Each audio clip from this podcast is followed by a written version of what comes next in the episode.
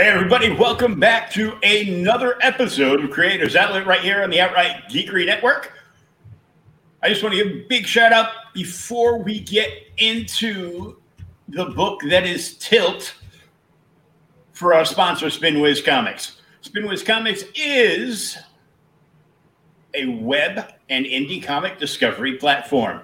It's free to download on iOS and Android for the app, and you can read over 400 different free comics. Go check it out for yourself. Download it. Give them a five star review. We're trying to get up over 100 for this month. Uh, and right now, here's just a little look at what it could look like on your phone.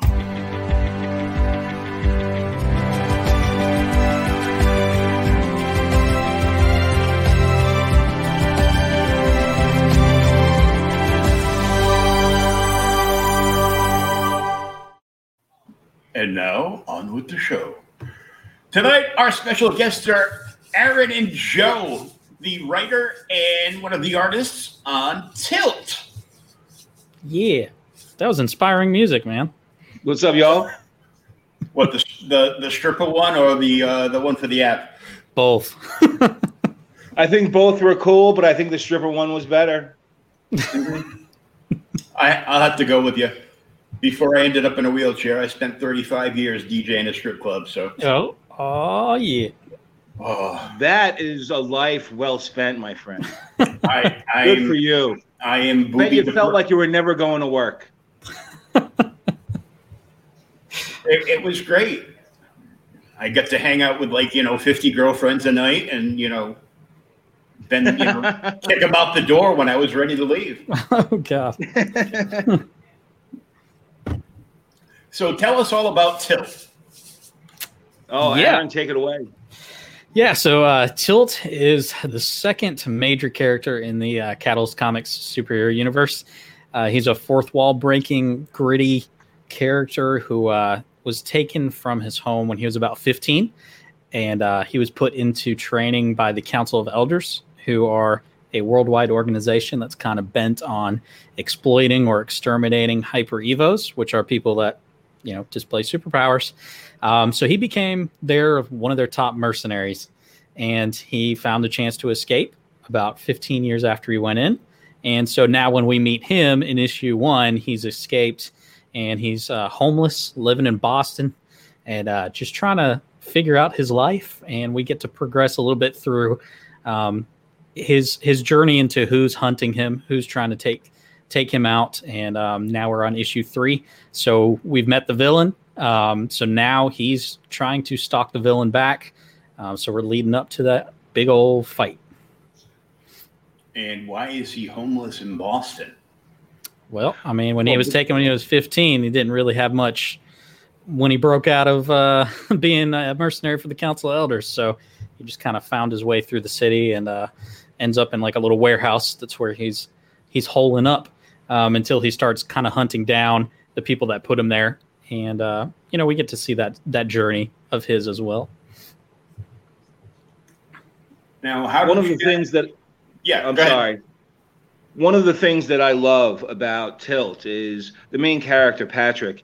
He's kind of stuck emotionally and intellectually in in the the mind of this 15 year old kid who was taken from his family and all of the intervening years yeah he trained and he became a mercenary and an assassin for this evil you know uh, council uh, but he never did anything else so when he gets back to boston you can hear it in his dialogue you can hopefully see it in his expressions that he's still very much emotionally uh, a young man. You know that he's uh, basically this kid trapped in a, a man's body, not only a man but a superhuman body. So kind of Yeah. like al- al- almost like a uh, mentally disturbed Captain Marvel. Yeah, but Yeah. none, none of any of the lightning, none of the flashing back and forth. You know, he's always that big guy. Mhm. Yeah, He's just in his head. He's emotionally stunted. exactly. Yeah, he Kinda never got like the chance to grow he- up really. Yeah, exactly. It, it kind of like every time my wife has called me and a twelve-year-old child. Yeah, pretty much like that. I was going to say, sounds a lot like me. Refused to grow up, did you? Yeah, I'm a, I'm a Toys R Us kid, and yeah, uh, no doubt. and you know, I was like mortified the other day. My my daughter is uh, 12, going on 13, and she just looks at me and goes, "Dad, how come you don't have a girlfriend?" I go, "Have you looked around Dad's apartment? It's, it's full of action figures and comic books." Oh man, It takes Yeah. a special woman to put up with that's right. us kind of guys. Oh yeah, Absolutely. I'm still hunting. Apparently, it was it was none of the approximately five thousand girls I worked with over thirty times. oh yeah. You you'll be hard pressed to find a stripper who's into comic books and you know stuff like that. The whole geekery of the world. no, but it is easy to find one that will dress up like one for money. Ah, yes. Hey, given the right circumstances, I might do that myself. I And thought that about got it. awkward real fast. Oh yeah, room got quiet really quick. it happens. The mo- the most I'll do is shave my head and be like the fat Professor X. I got I got the chair, so I figured, what the hell. what the hell? So, how did you guys all come together and uh, tell us about uh, your production imprint too? Yeah. Uh, so Catalyst Comics, um, we're still we're still young. We just started uh, printing the beginning of last year. Um, so 2019, this first year we went into production with our first book, which is Paradigm. Uh, right after that, we followed up with Tilt number one. Um, so basically, I was talking to a bunch of people that are in the comic book world, and through mutual friends, I had heard about Joe, and then I saw some of his work, and uh, we met through that and started working on Tilt. He kind of just jumped all in. So uh, he's been with us for issues one, two, and three. And we're kind of, uh, you know, just building it as we go. And we have a few books under our belt now. We also have a horror comic that just came out in July. Um, so we're just kind of building that that kind of repertoire as well. Now, does the horror comic take place in this universe too? It does not. That is a separate imprint called uh, Uprising. Just you have a, a, a separate horror imprint. Exactly. Cool. Horror is huge. You know, I can't imagine why in 2020 would you know why horror would be huge, but you know, it's been uh i mean vault's done really well with it. Uh scout has had some enormous hits. And you know the list the list goes on from there. So how many more books do you uh have in this current run of tilt Yeah, so uh, Tilt, this is the the one that's up right now. Um, is the newest one. That's issue three. Um, issue one and two are still available though. Um, so three in Tilt story. There's one in Paradigm. We're working on Paradigm number two right now, um, and then there's a short story called Silhouette Shadow Games, um, and that's actually a prose, longer format, and no pictures. So people actually have to read the words. And there's the yeah, I know it's crazy. and then uh, during this campaign, we just dropped uh, another one called Fire by Night, and that's still in the superhero universe, but it's a medieval story um, with some superpowers. Cool. Yep. So I want to take a look at the Kickstarter. Okay. So Yeah. we'll bounce we'll bounce over here and so So- you you just hit goal. Yep. Yesterday. It's nice to see. I could look at this all day. That means yeah, I know, right? That means you have 15 days to go to unlock a whole bunch of different swag. Exactly. yeah, we uh we we started extremely strong. Um our I think our first night overnight we did uh the first grand and then we just kind of hit a wall and it kind of stalled from there, but then it picked up a little bit and really picked up yesterday and kind of closed it um into that goal. So now we get to look at those stretch goals. Oh, that's awesome. Yeah. Yeah, I was getting frustrated yesterday looking at that number not climb. So uh, I made a post declaring that someone has to push this over the top. and I'll I'm offering a free commission to whoever that person is. And so Aaron informed me that that person had um, chosen the tier that included a commission from me. And so this person is actually going to get two commissions from me because, you know, he was the one that pushed us over the top. Well, that's that's huge right there. Absolutely. yeah, it was I mean, it was it was nice to see. yeah, cuz I mean, uh, I just talked to uh, Will from uh, Silverline the other week because he he was finishing up his uh, his launch, and uh, they had so much original art, plus mm-hmm. you know sketch art and everything mm-hmm. that one of the one of the cover artists had actually donated to his project back when there was still uh, you know these things called conventions. Yeah, you know, so it was you know, and he still got like over half the art, but I think like in the last in the last few days uh, before his campaign wrapped, uh, people jumped on and went nuts and was like, you know, doing a doing a buddy up system and I think he blew out like like a dozen pieces of art in like the last couple of days. Nice. Yeah, it's a it's a we thought it'd be a really good time to do a Kickstarter, but we're noticing a lot of um, our friends that have them going on right now. They all kind of hit a wall at the same time. Uh, so it's nice to see that bump to finally get over the top. Our original goal for this was a thousand, so we uh, that was our original plan. But then we decided let's just do fifteen hundred. So that's the most aggravating part is that really we would have hit it the first night, um, but then we had already upped it to fifteen, so we had to kind of just wait and hope.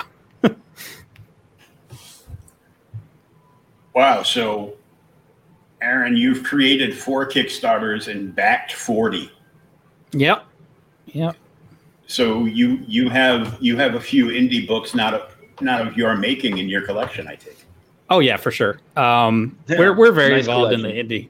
Yeah, we're we're very involved in the indie community, and uh, I think out of that forty, there's only one thing that's not uh, an indie book, and uh, it was some piece of technology, and I can't remember what it is anymore. But uh, those are the things that I look at. But yeah, we try to support all of our friends and um, uh, people we've met coming up in the this little group. Like I said, we're still young, so we're still kind of meeting new people. Still getting into it and yeah, see, seeing what's going on, and there's there there seems to be more and more uh,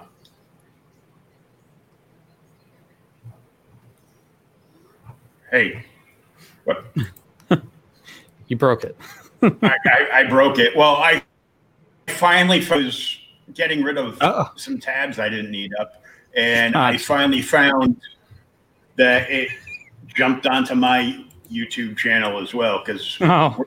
Right now we're, we're live on the Outright Geekery uh, Facebook page, the op- the open page, which has got uh, fast approaching uh, 23k followers, uh, as well as their YouTube channel and my YouTube channel. So awesome. You know, there's there's that, and I can.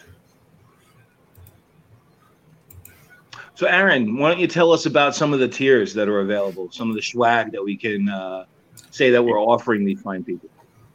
Yeah, man. Yeah, um, I mean, here we go. Stretch goals. Yeah, yeah, we could just jump right into that. So we uh, we wanted to do a little bit different of stuff because there's the normal stuff, but we were like, Tilt was created to be that character that everybody falls in love with, and uh, so far that's worked. That's pretty much exactly what's happened. Um, I like to tell the story that when we were at our first Comic Con, um, we had the poster up that had Tilt on it behind us, and the girl that was exhibiting across the aisle from us threw us a letter. And it was like crumbled up just like you would do in school. And so we opened it and it said, uh, I want Tilt to be my waifu, which I didn't know what it meant. I'm still not exactly yeah. sure, but um, apparently it's something along the lines of husband. Um, so we know yeah, that it's now. Uh, your fiction husband. You know, like oh. you have your work wife or your work husband. A waifu is your fiction, your fandom husband or wife. We learn something new every day. Um, but so that happens. Evans. Yeah, and uh, and they well, did- we just learned a hell of a lot about her in a couple of seconds. exactly Right? man. So you know, Tilt. One of the things we do with him, he's a little bit of a beefcake character. Um, we really get to play on that, and I took a lot of inspiration from like Tim Seeley's run on Nightwing. And Oh, yeah. uh, in fact, I even took one of the, the panels we have in issue three and I emailed it over to him. And his response was like, dude, I'm all for mutual exploitation. so uh, we, we thought that was pretty great. So we decided to do something fun for the first stretch goal, and it's that uh, tilt temporary tattoo. We don't see a lot of people doing those. So we were like, ah, let's try it. So um, the co owner of Catalyst, Matt Sotelo, he came up with that design, just a play on the classic heart design that people would get on their bicep with like mom written in it or whatever.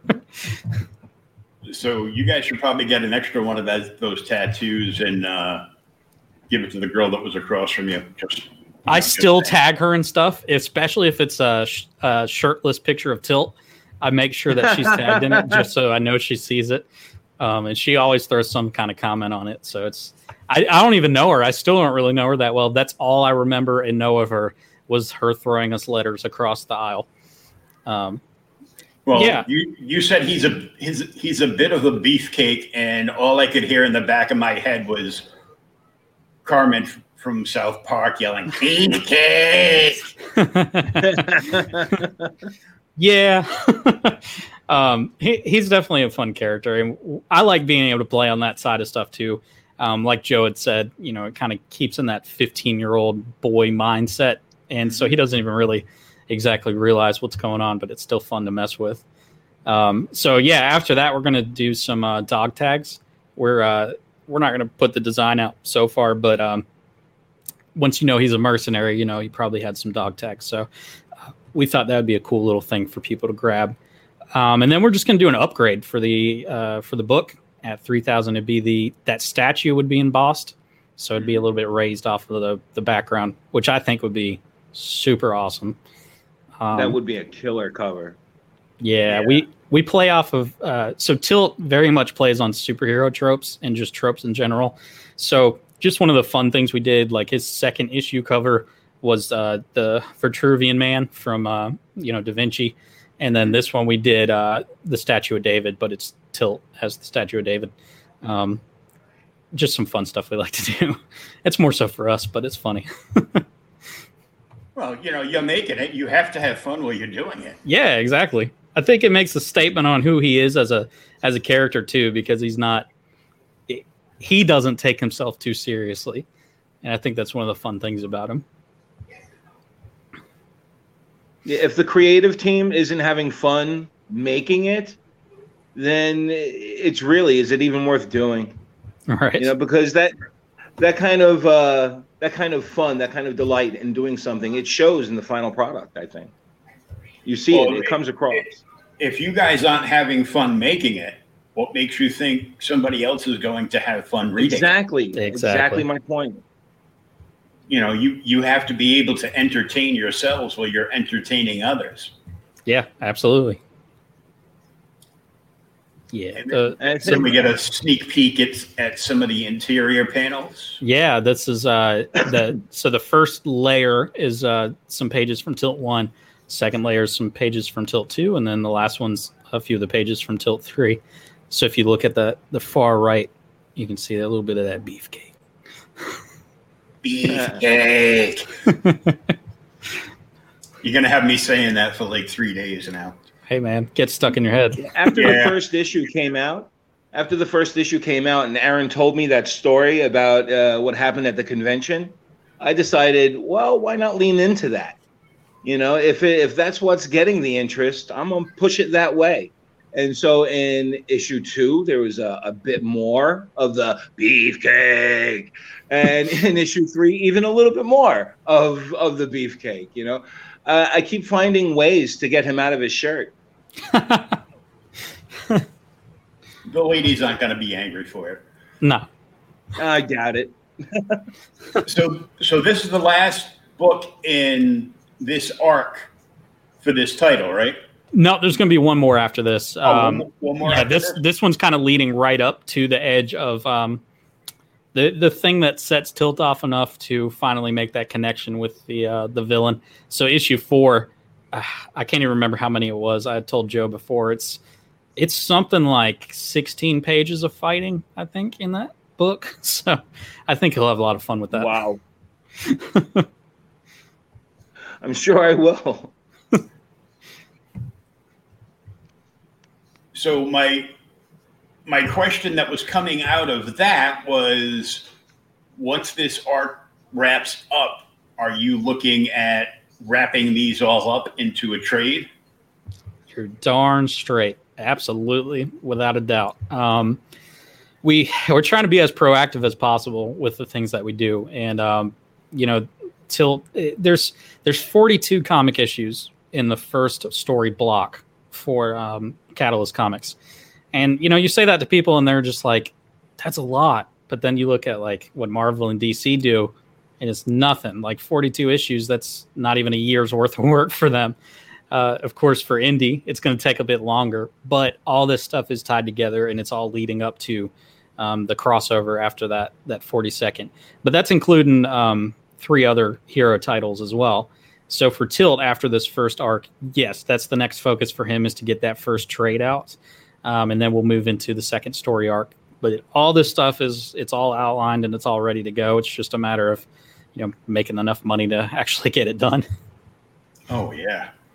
So I just wanted to leave it on the on the art te- on the art and writing team right here. So we obviously have you and Joe, and uh, then you have uh, Ramon and Matt. How did you guys all get together? Yeah, so uh, back in the early days um, of Catalyst, I was working with another gentleman. It was someone that I I had known for years, um, but he had some some wife issues that got really freaking intense, and uh, he ended up just disappearing off the face of the map. Um, Matt, I had just met when all of this happened. So Matt, I met through a mutual. Uh, his name is Louis Small. He did uh, like Vampirella and like a bunch of those books back in the '90s. Um, but he's actually the guy that introduced Matt and I. And so Matt realized I was trying to actually do something more than just say that I'm writing a comic. And I realized he was trying to do something more than just saying he's trying to draw a comic. Um, so we hooked up and did Paradigm number one. And I think before that was even done, I had asked my wife, I said, you know, what do you think of Matt asking Matt to be um, the co owner of Catalyst with me? And uh, she was all for it. So he came on as as Catalyst co owner. Um, he does our main cover illustration and um, character development, and then he does his own books too. So he did that horror book, Welcome to Everville, and uh, Paradigm is his other one. And um, so we met, did Paradigm. Then that's when we, when Joe came in, and once we met Joe, we Ramon had submitted to us his colors, and we were like, "That's ridiculous." Um, so we got him on the book, and Joe, Ramon is just He's good. He's a man. phenomenal talent. Ramon is a killer colorist. He he takes my lines and he takes it to another level. For sure. But yeah, so we've we've all only been working together, I guess, uh, not even two years, so about a year, a little over a year and a half now. Yeah. And there's a there's a huge game plan in place there is. Uh, Joe knows a little bit of it. he knows the stuff we let him know. Tiny, uh, tiny little bit I know about Catalyst's plans and color me impressed. they uh, they they tell you just enough and just enough to keep me hooked. and then maybe they know, maybe they know that you know the, the, paycheck is not enough to keep me in one place, and so he keeps tantalizing me with these bits of storyline that really make me want to get the next script. It makes me want to get the next book. It's an amazing, uh, amazing company. Catalyst is uh, so much so that you know I'm not a huge backer on Kickstarter. I don't back a lot of campaigns, but when they came out with Welcome to Everville, I was in. I had to see that book like before it came available to everybody else. I had to be a backer for them. My man. He goes, okay, you paid us. You can work for us now. That's right. Yeah, we, we, we try to keep. Uh, that's why even one of the the tiers that we have on there, it's a Joe mission, so people can get a commission from Joe, and uh, Joe actually gets a cut off of that. We we try to look out for the people we're working with, um, and we're we're building some more teams as well for the other content that we're trying to put out. So um, we approach it a little bit differently than some of the other publishers and creators that we've met, um, trying to make something a little bit bigger than just one series or or what what have you. Now with with all the beefcake coverage, Yeah. have, have you guys done a Magic Mike cover yet, uh, or is that for the trade? yeah, yeah, there you There's- go. We'll save it for the trade. There's actually this one scene in issue number three that well you have to see the book to to see the scene but uh, it definitely smacks of a little bit of magic mike Yep, for sure. I, I know I was. I follow. Uh, I follow Fluffy, Oh yeah, and he was in Magic Mike. Nobody saw him, but he was. He was the DJ, that's so great. and but he had.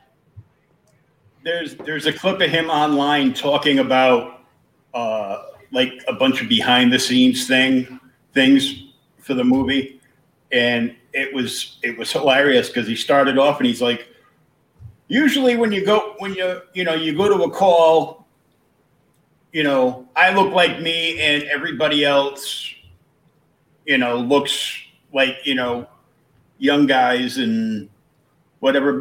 But I walked into this and everybody in the lobby looked like me. that's And I'm a like, cattle call I go, That's oh, right. it was realistic because that means, you know, I could have been up for the part. that's right. But they went through this, they went through this whole thing. It's, it's hilarious. If you get a chance, you know, might just give you some in, magic Mike inspiration for that trade cover. that's that's awesome, dude. Uh, I like it. Yeah, we. I mean, it, it's one of those things where it's it just worked out that way. Just people kept mentioning stuff about Tilt and how good he looked and stuff, and uh, especially like a lot of the the female fans that we've kind of built a a, a little bit of a following on. So we, I mean, we just we leaned into it. That oh, is that's uh, Matt's cover that's talon yeah, that's the uh, the variant cover that we did. That's uh, the the main villain, Talon. Um, so he, I can't even give it away. You got to read the book to know. It's it's. I think it's a really cool integrated story though.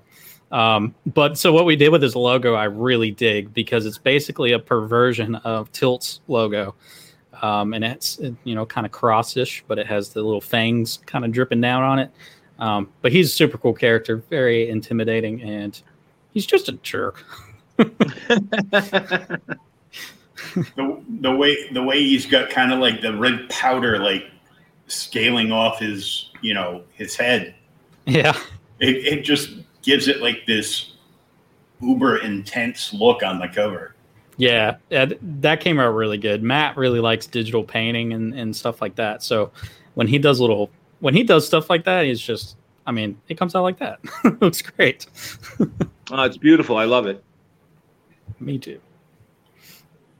Yeah, so this is uh this is getting into just stuff we put out. So that's the first three issues, tilt up top, um, and then everything so far in the Catalyst comics universe, except for that newest little novelette that I haven't added on there. That's the the medieval one. I'll put that on there eventually. But um, then right under that is all of our titles. So that includes like the horror, Welcome to Everville. So Shadow Games was the uh, that was like the the little uh, novel or Yeah, it's a it's a it's a eleven thousand word short story, um, but it's integrated into the the universe. So it's actually focused on uh, Silhouette's one of the big three in our um, universe, and uh, Shadow is going to be her arch nemesis, and so the story is actually told from his point of view. Um, he's a he's also a mercenary for the Council of Elders, and he gets sent to Charlotte, North Carolina, to track her down. Um, and then you kind of get to see what makes him become the villain. And that one's actually tied into. It's actually the first thing that ever even came out because this is what I do while I'm waiting on art to get done. Is I just write short stories. Um, And so that came out before Paradigm came out, but it actually ties directly into Paradigm's second issue. So this is basic. This is basically. A, is this a reading order at all, like from left to right? Yeah, I mean, right now, pretty much. Except for, of course, the horror book. It's not really part of it, but yeah. Uh, but yeah, I mean, that's pretty much the reading order because uh, once people, there's a lot of people that read Silhouette Shadow games that aren't even going to realize it until Paradigm Two comes out how tied in it is um, with certain events. So Paradigm One, Tilt One and Two, then Everville, Tilt Three, and Shadow Games. There you go. That's that. That's about a year and a half worth worth of publishing. So we're doing okay. T-shirts, trading card packs, exactly, prints, enamel pins, wristband, all your classics. So, Aaron, I'm I'm a three X for that T-shirt. Just let you know. I know, Joe. I know. um, so one of the things we do with Tilt being such a, a trope player, basically, if you look at those three trading cards, within the first three issues, we put them in three different super suits because that's one of the ongoing tropes in comics is that you know heroes change their suits too much. So mm-hmm. within the first, really the first two, we put them in all three of those. Uh, one of them's just a T-shirt that he, you know, crudely put his logo on and just wear some jeans and no shoes because he doesn't like shoes. Um, the second one was a white suit, but that doesn't work for him because he beats the crap out of people. So then he ends up just getting That's blood all over blood. it. Yeah, it's too much blood. Um, so that doesn't look smooth. Uh, so he went with blue, and that's his. That'll be his ongoing suit until something crazy happens, whenever we get there. So, and until at least next issue, he's going to be wearing. A it'll it'll be for a while. It'll. This is like a more like a five ten year plan. oh, okay. Yeah, yeah. What's this? It'll definitely plan? last oh, through die. I'm just looking at the T-shirt. You know, after Joe goes three X, and I'm like, oh yep. man, how many years ago did I actually fit in a three X?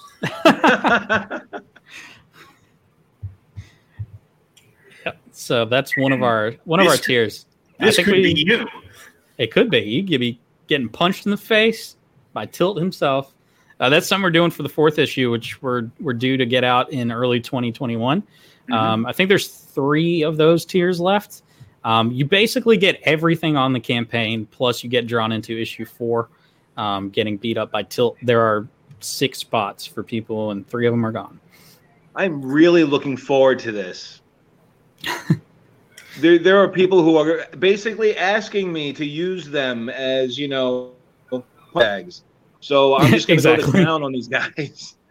That's right. I, w- I would, but it would be too much of a childhood flashback.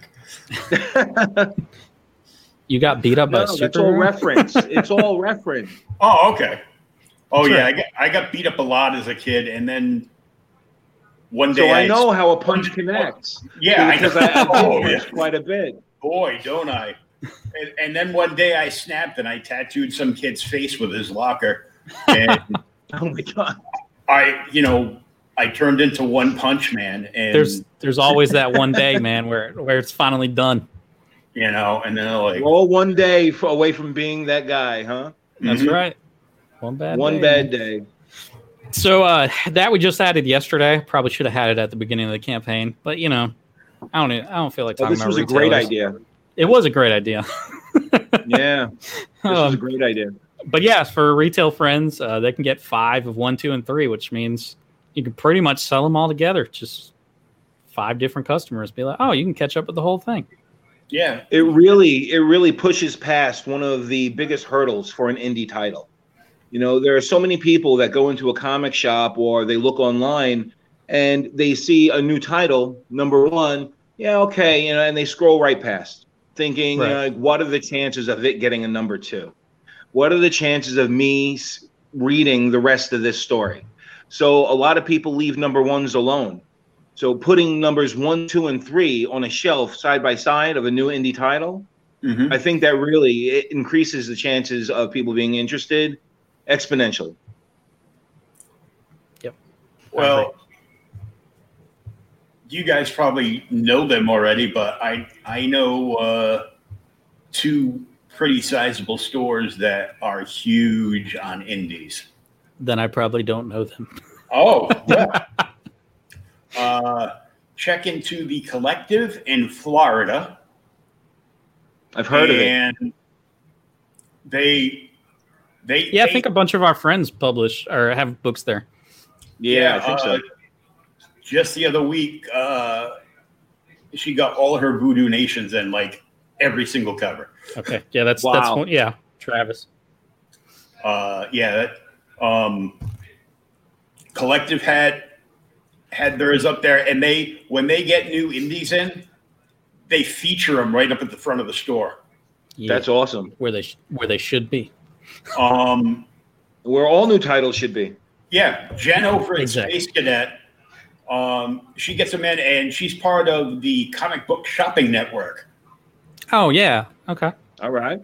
Um, there's ten stores that make up the comic book shopping network, and basically all they do, they've all got their own slots, and all they do is run live live comic book sales 24 hours a day. Right. Heck yeah. Ye- Yeah, I I'm I, jo- I'm I this in my joined and then- I, I joined and then kicked myself in the butt because I well I know I know one of the guys and I actually interviewed him because CBSN uh, got a deal with Scout Comics, so they get their own variant for every single number one from Scout that comes out. Really, that's a lot of variant covers. Yeah. Uh, JJ Store out in Arizona, because he's the show that I go by, except because he's in Arizona, hmm it's way past my bedtime now that I'm 50, so it's killing me. uh, you know, he comes on between, you know, 10:30 and midnight, and then he's on for like two and two and a half to three hours. And I mean, it's like crack. Like every night, I have, and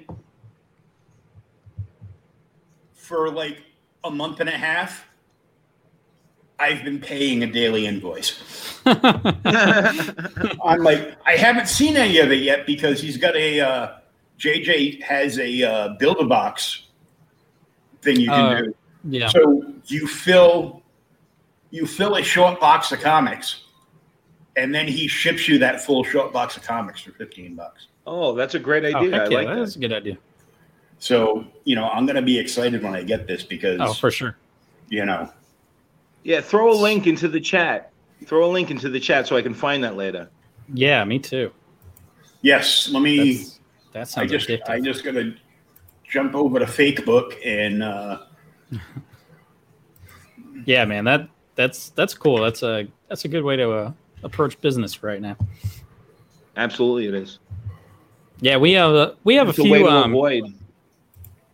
What was we that? have a few few retail friends, um, and I know Joe's excited about the newest cover. But there's one retail friend that we have that uh, the first book they got 50 of, um, the second one they got 150, and then this one they're planning on doing 100 right now. And uh, it is uh, it's going to be an homage to Punisher's first appearance for their yeah, their amazing their variant cover. 129. again. Well, at least it's not 300. Well, yeah, but it's Tilt and Talon, so we can do what we want.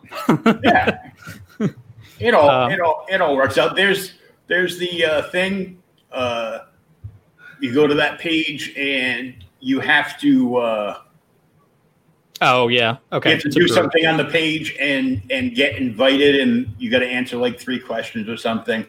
Oh, and, yeah. and then you're in, and then you're just going to see round the clock uh, things. Uh, actually, one of one of the stores that's involved with this is uh, Brian Pulido's Coffin Comics. They've got like their own show, That sounds Cool. about right. so you know it's it's like three hours of Lady Death every day. Oh god, it's a lot of Lady Death. But uh, Hmm. Space- uh, yeah, really sexy woman in a black bikini and a huge sword. I'm okay with that. Yeah. yeah, I, I can deal with that. It's- Babe, it's- I'm just I'm just watching them sell comics. That's it. there- Honey, look, a- it's comic books. That's right. there's a there's a bunch of stores in here. Uh, Jesse James, who's JJ out in Arizona. Uh, Space Cadets, which uh, is Jen's store, and Space Cadets in uh, Jesse James were the two stores that they got together, and they're the ones that spearheaded this whole thing to Okay. uh, to make the CBSN. Uh, a comic shop is part of this. Um, Rups Comics is part of it, and you know they're a big one. Third Eye Comics, uh, the Nexus, whole you know there's there's I there's like at least a dozen in there now. Do they have any uh, of the big stores in New York? Uh, Midtown, Jim Hanley's Universe? no, no, no. No, not yet. Not yet. Not yet. These these are every store that's in here is an independent comic store. Gotcha. You know, They don't carry uh, the big two at all. A couple of them do. Uh, JJ carries them very little, like sparsity. But if you pre, if you like, just like pre-order everything from them, you get on a you get you get like a, a pull list. Yeah. Um, you know, you'll be down like on a on a pre-order thing for everything. Like I pre-ordered all the uh, all the bad idea books from them because they're one of the retail. Jen is one of the retailers that uh, got picked like out of 30 nationwide to be able to sell their books. It's awesome. Okay. Sweet. I'm I'm be looking into that. So yeah, def- def- definitely check them out because, like I said, Space Cadets is like a huge indie comic supporter, and the collective down in Florida is like insane with indie comics. It's like back in the '90s, if you had a comic shop by like I a did. by like oh, I'm sorry, Yeah, I had a comic shop in the 90s. And was it was it by like a college campus? Um, it was in New York City, so everything's Oh. kind of by like a college campus. oh yeah, Yeah, there were comic shops literally on every block. I had competition across the street and one block over. I had competition in the other direction, a couple of blocks over. Uh, in my neighborhood alone, there were probably a couple dozen comic book shops in the 90s. yeah, that's crazy. The same thing that made us killed us. And what made you in the '90s? Cover gimmicks Um, or Uh, yeah, absolutely. Yeah, it was getting uh, getting the masses interested by uh, instituting the gimmicks, the foil covers, the variant covers. It got to be so much, especially from the big two, that Mhm. we would have to double, even triple up on orders just to have all the variants. And Diamond at the time allocated you based on your order history. Oh yeah. Yeah, so if I ordered 250 issues of a particular title and then I wanted the variants, you know, so I'd order 50 of the variants, they would allocate me because I didn't order so much in previous orders. So instead of the 50, I'd get 20. Oh yeah. I know. Yeah, they were horrible. They still are. I know. I, I know all about their dirty tricks. Oh yeah. Yeah. The the comic shop that I've been going to for 35 years.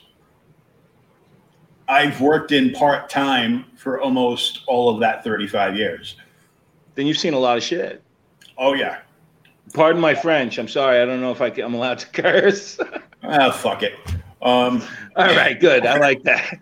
Um, yeah, because I not not just the allocations, but one of their one of their dirty tricks, uh, which they used to like doing, especially like in the '90s and early 2000s, where like we would desperately need supplies.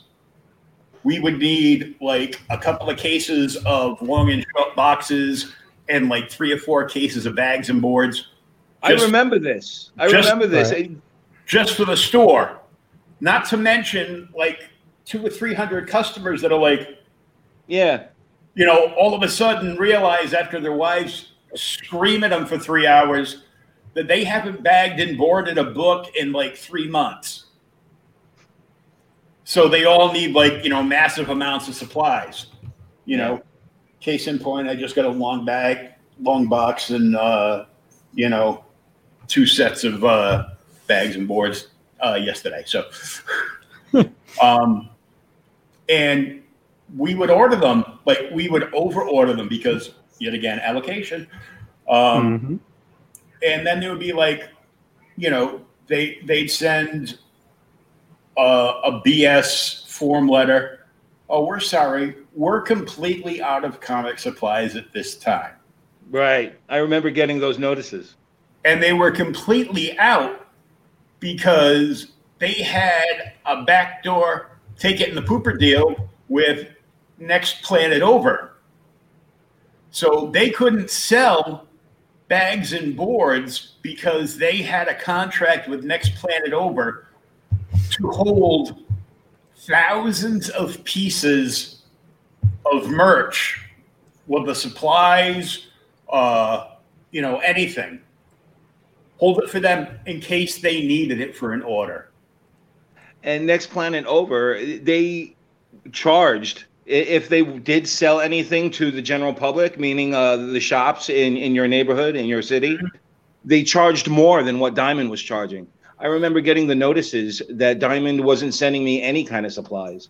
I I remember a drive down to Cape May to get the closest one at the price that I wanted. So I took a weekend, went down to Cape May, and came back with all the supplies I needed. But uh, still, it was horrible in the '90s. What We- destroyed us all were the print runs. Oh yeah.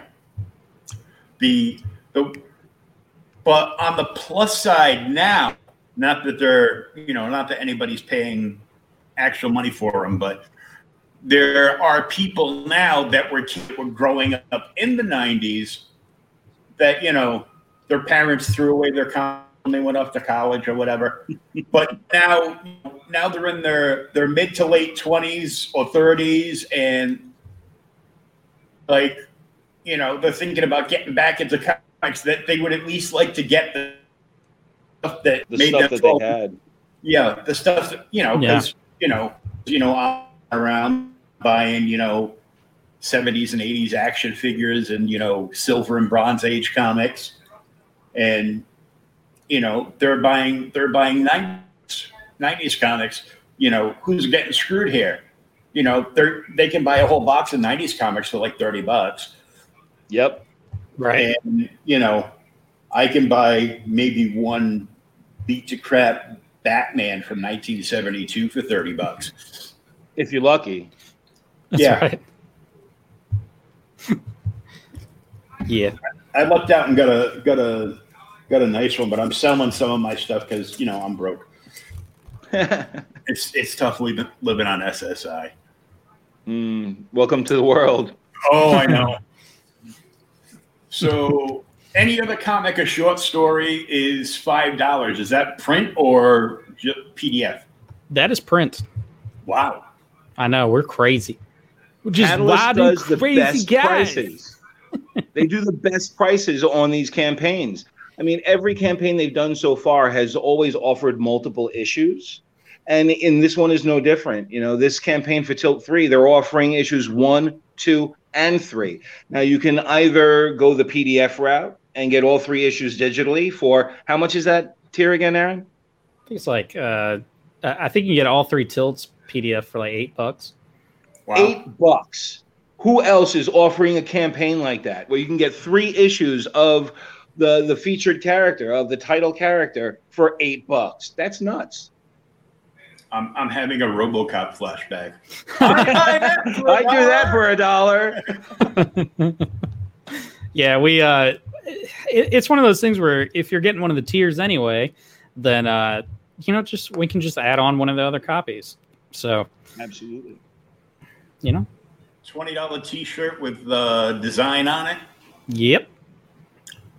Most would do 25. Mm-hmm. I tried to know- convince him to do just a plain T-shirt for twenty bucks, but he said nobody would be into that. That's right. Just a plain black Hanes t-shirt. yeah, you know, out of the package, thrown in an envelope, sent out to you. That's right. How are we going to do that? Well, for twenty dollars, we can buy five at Walmart. exactly. We can even get Joe a three X. That's right. It's a Oh, make man. your own tilt T-shirt. Oh yeah. And, and here, he- here's a blue and gray sharpie. Draw it yourself. exactly. Little enamel pin for ten bucks. Wristband for five bucks. I like the wristbands, but my wrists are way too big to wear these things. It's like you Oh. know, I got I got bad circulation already. So, uh, trading cards. So there's there's three of the tra- you- it's three trading cards. So you get all three for five bucks. Yep.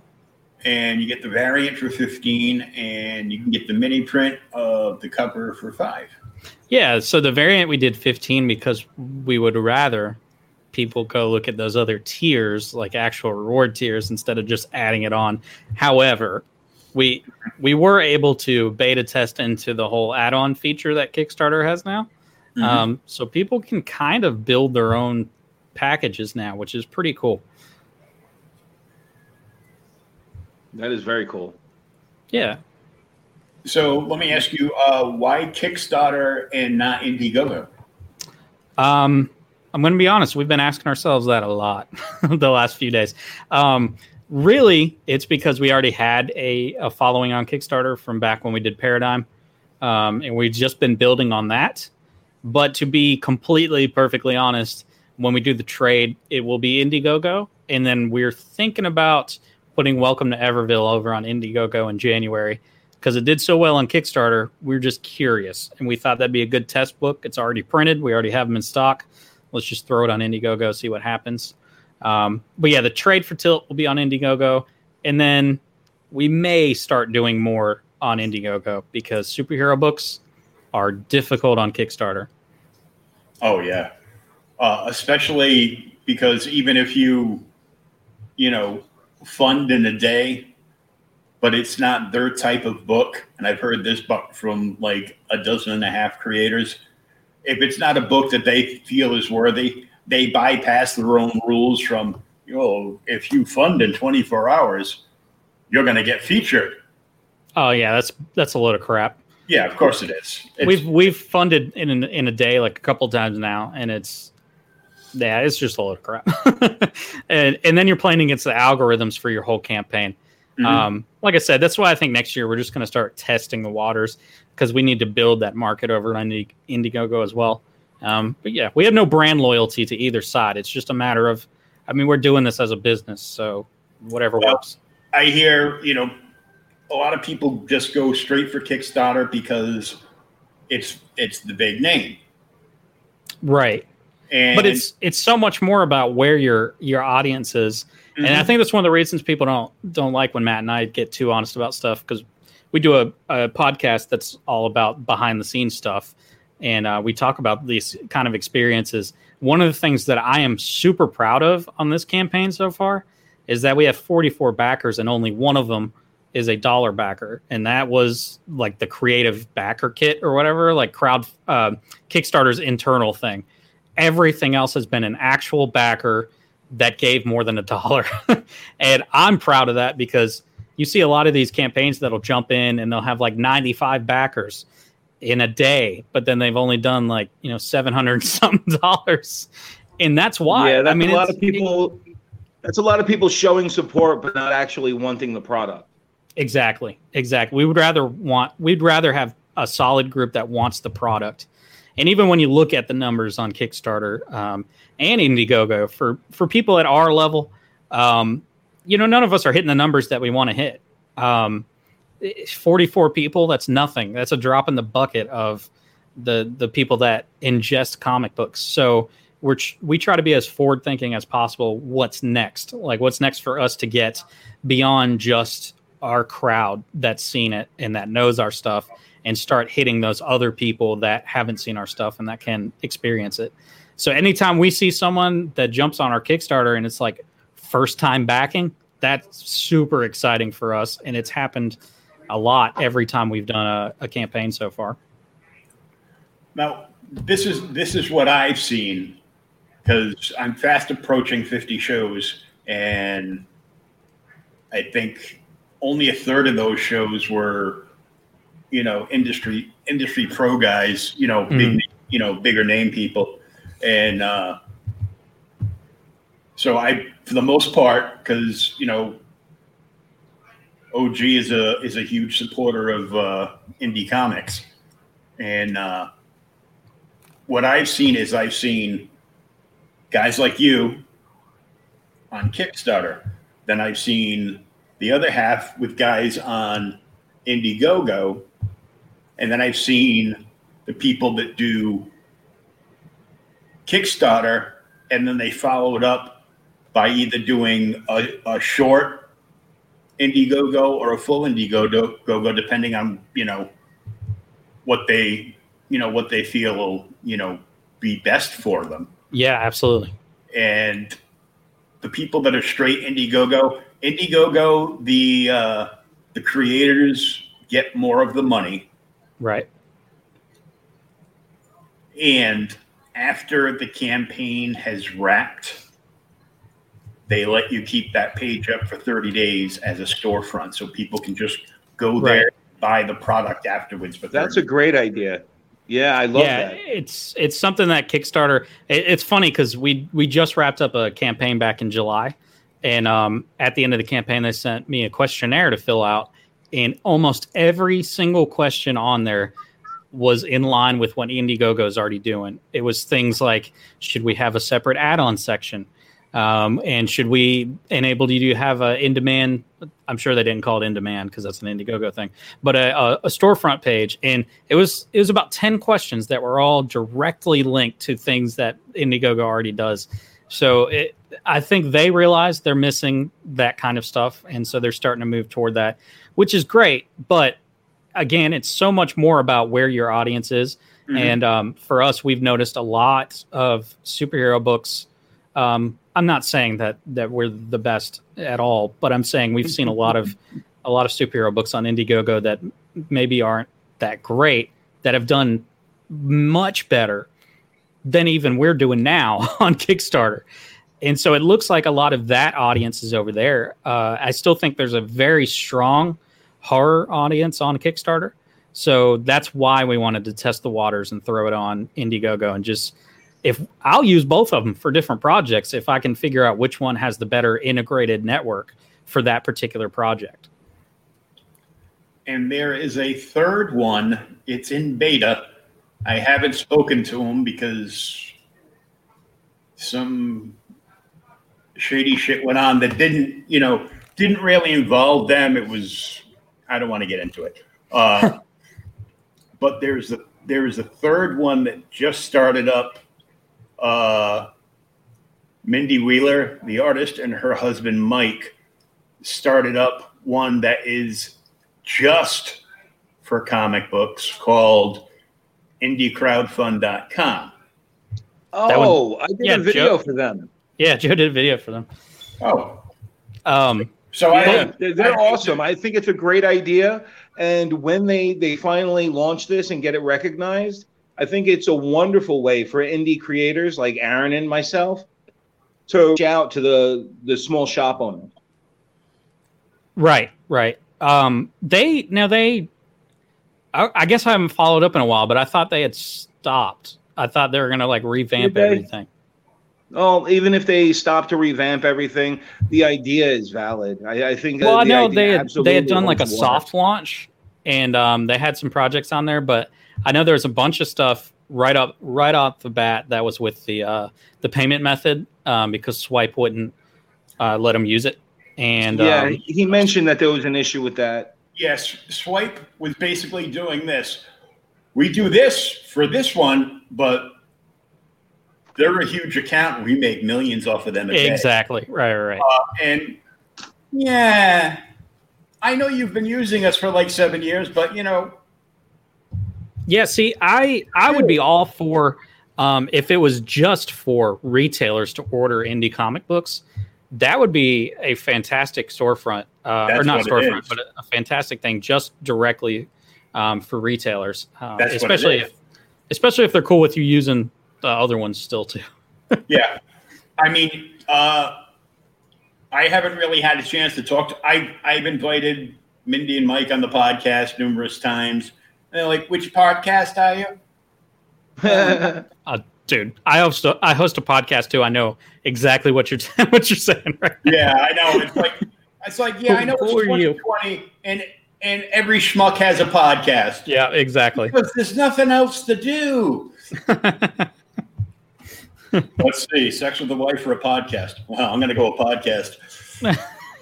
It depends on what time of the day it is. Um, it depends what time of the month it is too. That's true. Uh, but either way, it's. I know that you don't actually have to crowdfund through them, but you can still put up a.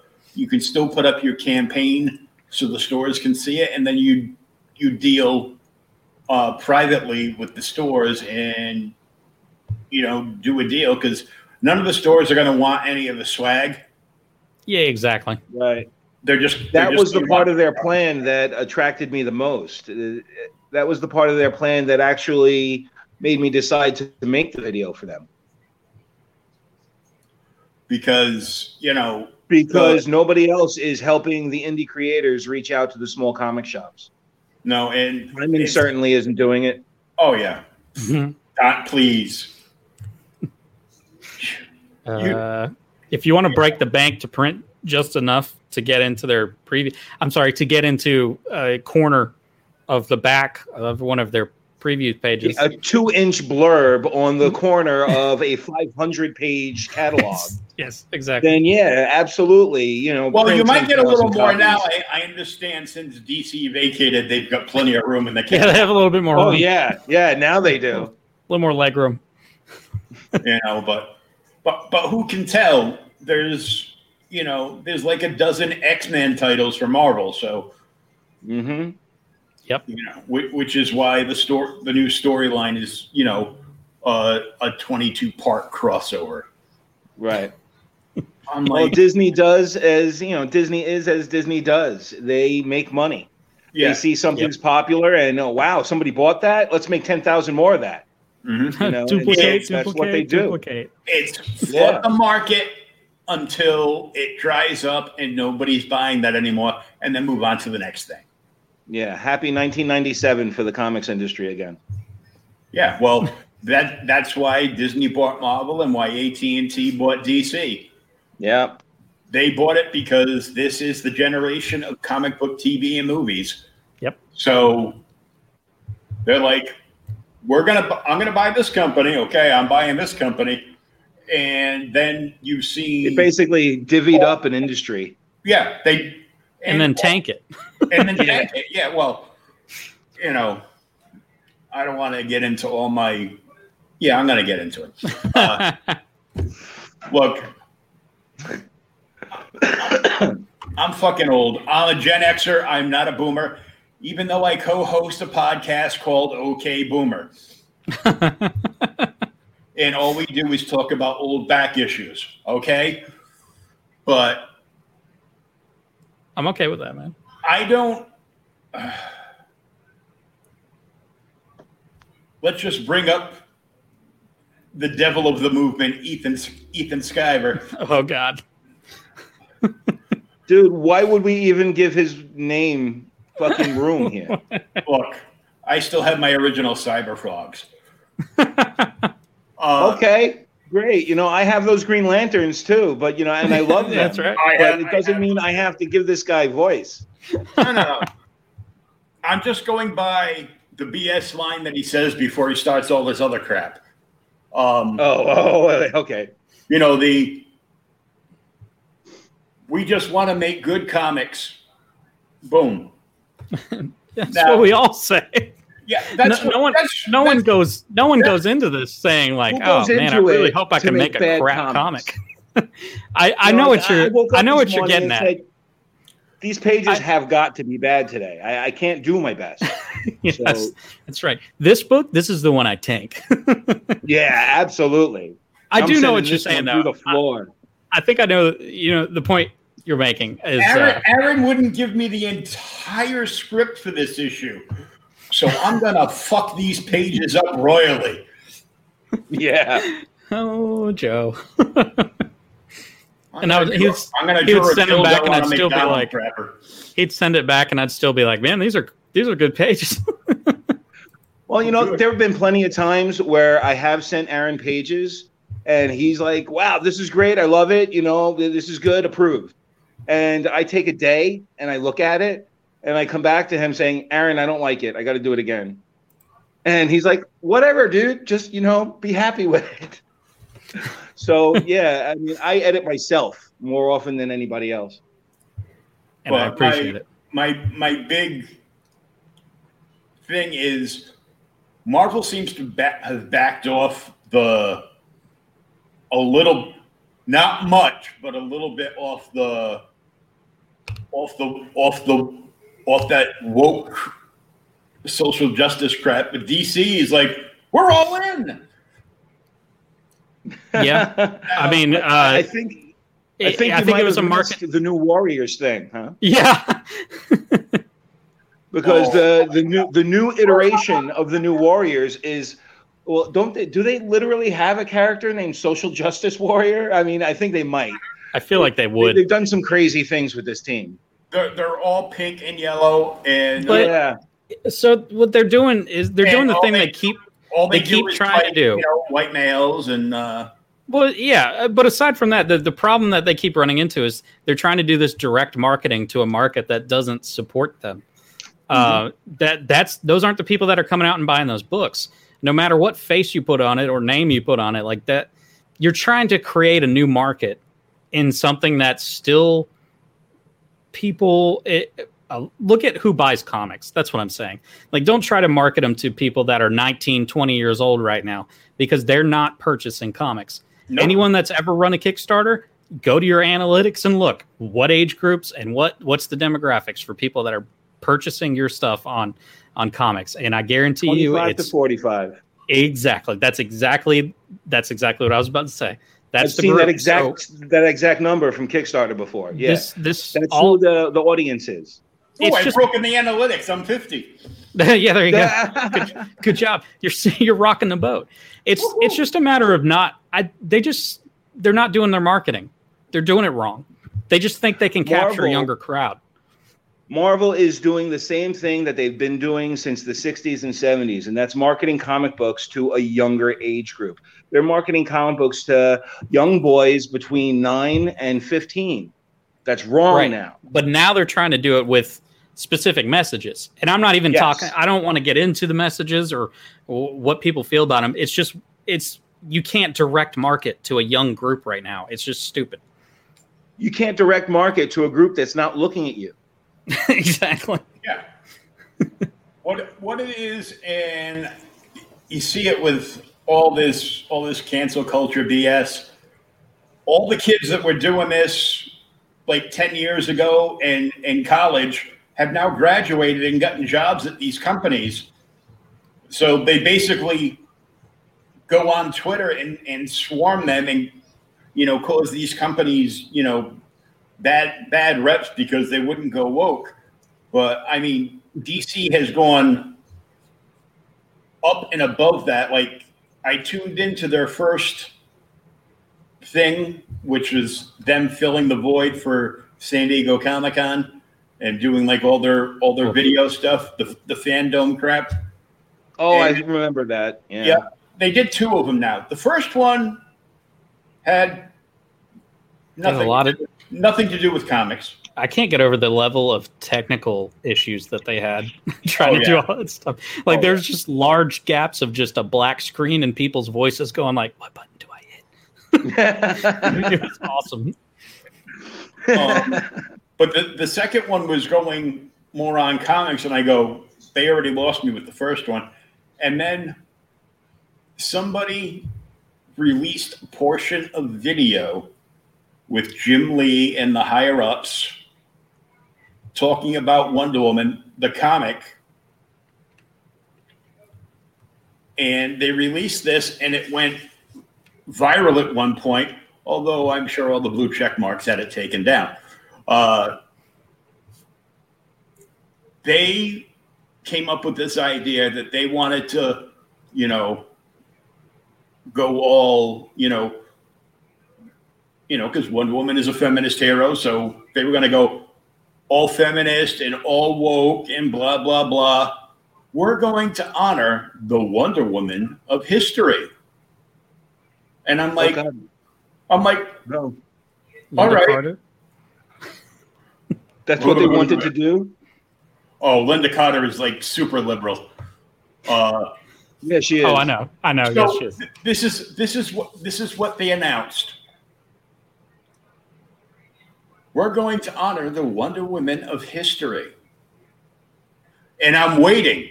I'm like, I'm figuring I'm gonna hear like Rosa Parks, Harriet Tubman, Betsy Ross, you know, anything, you know, in between.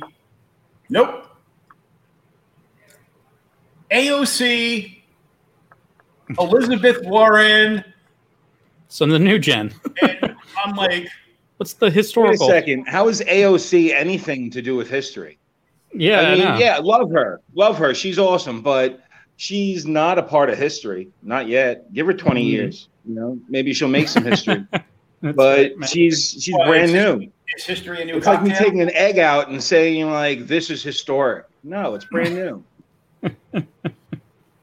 and I'm like, you know, as a as a lifelong masshole, you know, we most of, most of us have been trying to get Elizabeth Warren, you know, or AKA Pocahontas, out of office and out of state, Oh, you know, since the first year I could vote. So,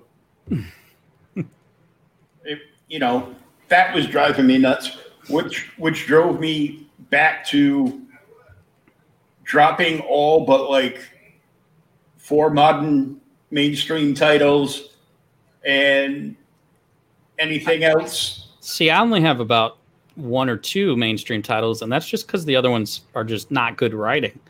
It's not even for me. It's not even so much the message; it's the the creative teams behind them have just really gone down the drain um, on a lot of these books, and it's unfortunate. But it's why you see such a good uprising in the in the indie comics culture. Is It is. you know this this is where everybody is and and when they keep laying people off all those people are going to end up coming into indie comics too so hmm. Well, look, look at look. Mike Barron has been work, working indie now for how many years?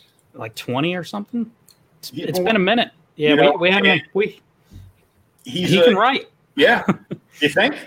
yeah dude can write You know, I, I still got to buy one of his Nexus novels because you know his wife wants the kitchen table back. yeah no god knows he posts about it all the time But I mean, you know, he's got he's still got uh, Florida Man going, which is freaking Yep. hilarious. Oh my god! Uh, Yeah. and he's got uh, he's got his like sci-fi uh, Vikings in space right one going, and he's he's got another one starting. He he never stops. He stopped writing for like ten years, and he hasn't stopped since. yeah he came back hard And uh, he's got a he's got a Badger novel coming out next year.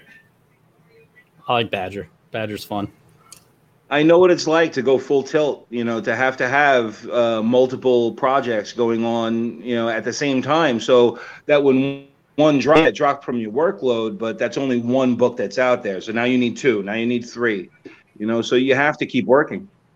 I've been doing the the indie community for over a decade now, you know, and that was one of the first things that I learned was uh, to carry multiple titles at a time, so I could do this for a living. hmm So, Aaron, what Joe's saying is you're not keeping him busy enough. i wish i I, I wish i could but you know no, no, no, I we're- don't think any one company could keep me busy enough. This is why I love being freelance so much that I'm, I'm not tied to one house. I have ideas coming from so many different directions that it's it's really it's a godsend. You know, I, I love the fact that I'm able to work with writers like Sam Bruce and a- Adrian Grayson and their imprints. Uh, yeah, I've been doing indie comics for about six or seven different companies for the better part of 13, 14 years now. Well, congratulations. So, you know- I, I wish I could draw. Me too I can't even draw a stick man with a stencil. Said every comic book writer ever. that's right I, I was writing. You know what? I I don't do the writing, and you know, I can't write. I know my limits. You know, I look for the good scripts. I look for the talented writers, people who I get to work with, you know, and bring their words to fruition. You know, putting them on the page as a, a paneled comic book page. I, I keep trying to tell It's people privilege. too that that Joe Joe's doing something right because he's at the point now where he gets to pick what projects he works on or what he cares enough to put into. He doesn't Yeah. have to just take whatever comes down the pipeline. That is something It started that, that, way. It did course, start that of way. Of course, but it, it you've you've graduated to that level that you can you can choose now, and I think a lot of artists probably need to to put that into their their mindset is uh you Yeah. pick the projects that you like as long as you keep building that community and you're not the ultra reclusive artist which most artists are Right. pretty reclusive and that's fine but at least talk to the people that are hiring you well, you kind of have to. You know, Yeah. once, once in a while at least. yeah just give an Right, update right. good god people and i say this as that, someone by the way, is Scott Hanna's uh, working model too. I mean, so we talk about it a lot because Matt and I have had those experiences with creators that we'll hire, and then you just never hear from them. And then even when you do, it's like I did a page. It was like that's cool. I gave you that script like a year and a half ago. It's it's awesome. You got a page done. Uh, it's like, dude, we've already moved on and hired somebody else. We forgot you existed. We forgot we paid you. That's right. Yeah. Can we, can we get that money back now? Yeah. Thanks for bring. Thanks for bringing that up. How soon can you PayPal that to me? Because I, I needed to uh, pay this guy to do a special cover for us now. That's right. So, uh, Fire by Night. Yeah. Uh, so this one uh, just added yesterday as well. That's a new add-on. Um, I was going to see if anybody cared enough to want a physical copy, which I of course will eventually be getting. I just need to actually order them. Um, but this is set in the Catalyst Comics universe. It's just set back in the uh, eleven, I think eleven thirteen around around that time period. Whenever uh, King Henry the First was king, and uh, it's set in his kind of domain where uh, this this kid we meet he displays powers and uh, goes a little absurd and loses his family.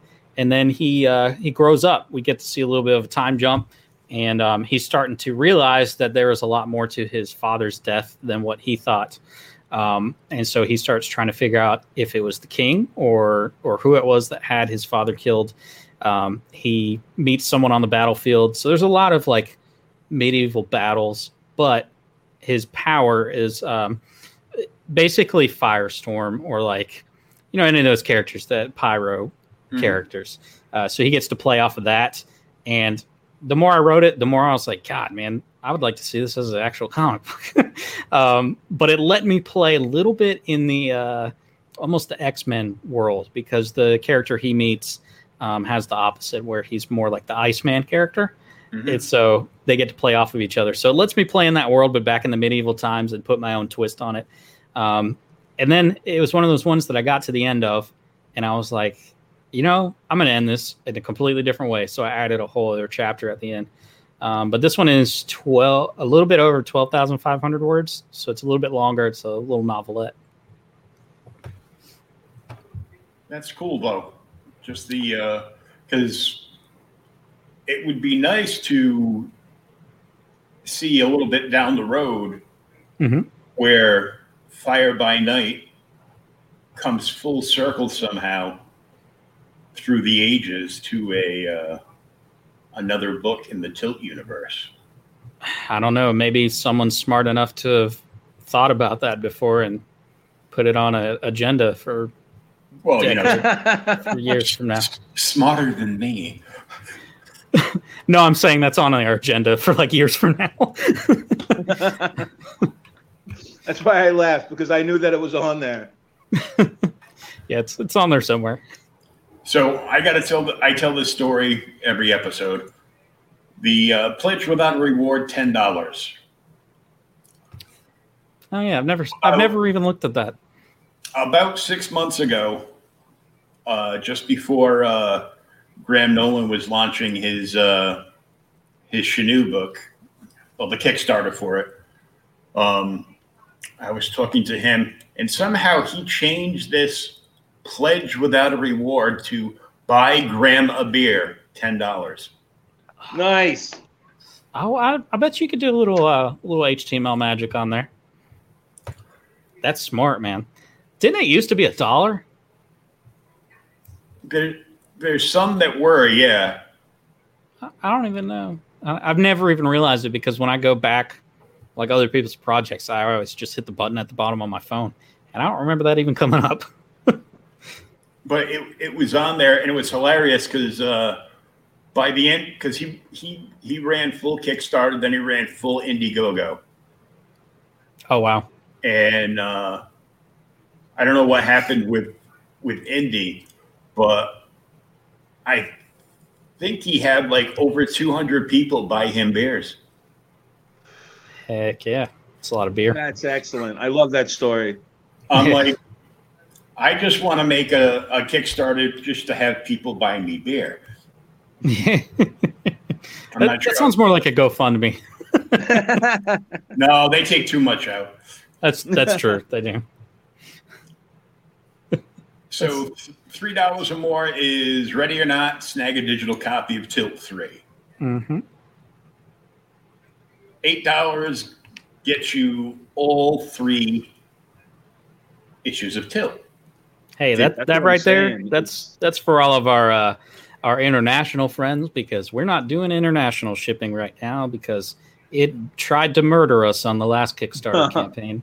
and Yeah, even and even worse than than like you know straight up across the pond international is uh, going to Canada. Yeah, yeah, I think we had one last time. That was, I know we had a couple in the UK, and that was just it just hurts your heart, man. You're just like, man, I'm just sending a book. What do you mean, twenty five dollars for shipping? Twenty five five to the Philippines. Yeah, Oh, yeah. Philippines. Yep.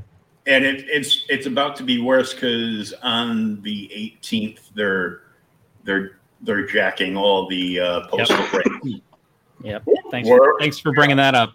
Wouldn't want to let me forget about that for about an hour and a half. Well, I let you forget about it for an hour. We've we've been at it for an hour, so Sure, do appreciate that. you know. I I was thinking of you know say, oh, so you're going to get these books out before they jack up the rates? Sh- sure ain't. Nope. Uh, Ten dollars or more. Uh, you can't hide a physical copy of cover A and PDFs of all three.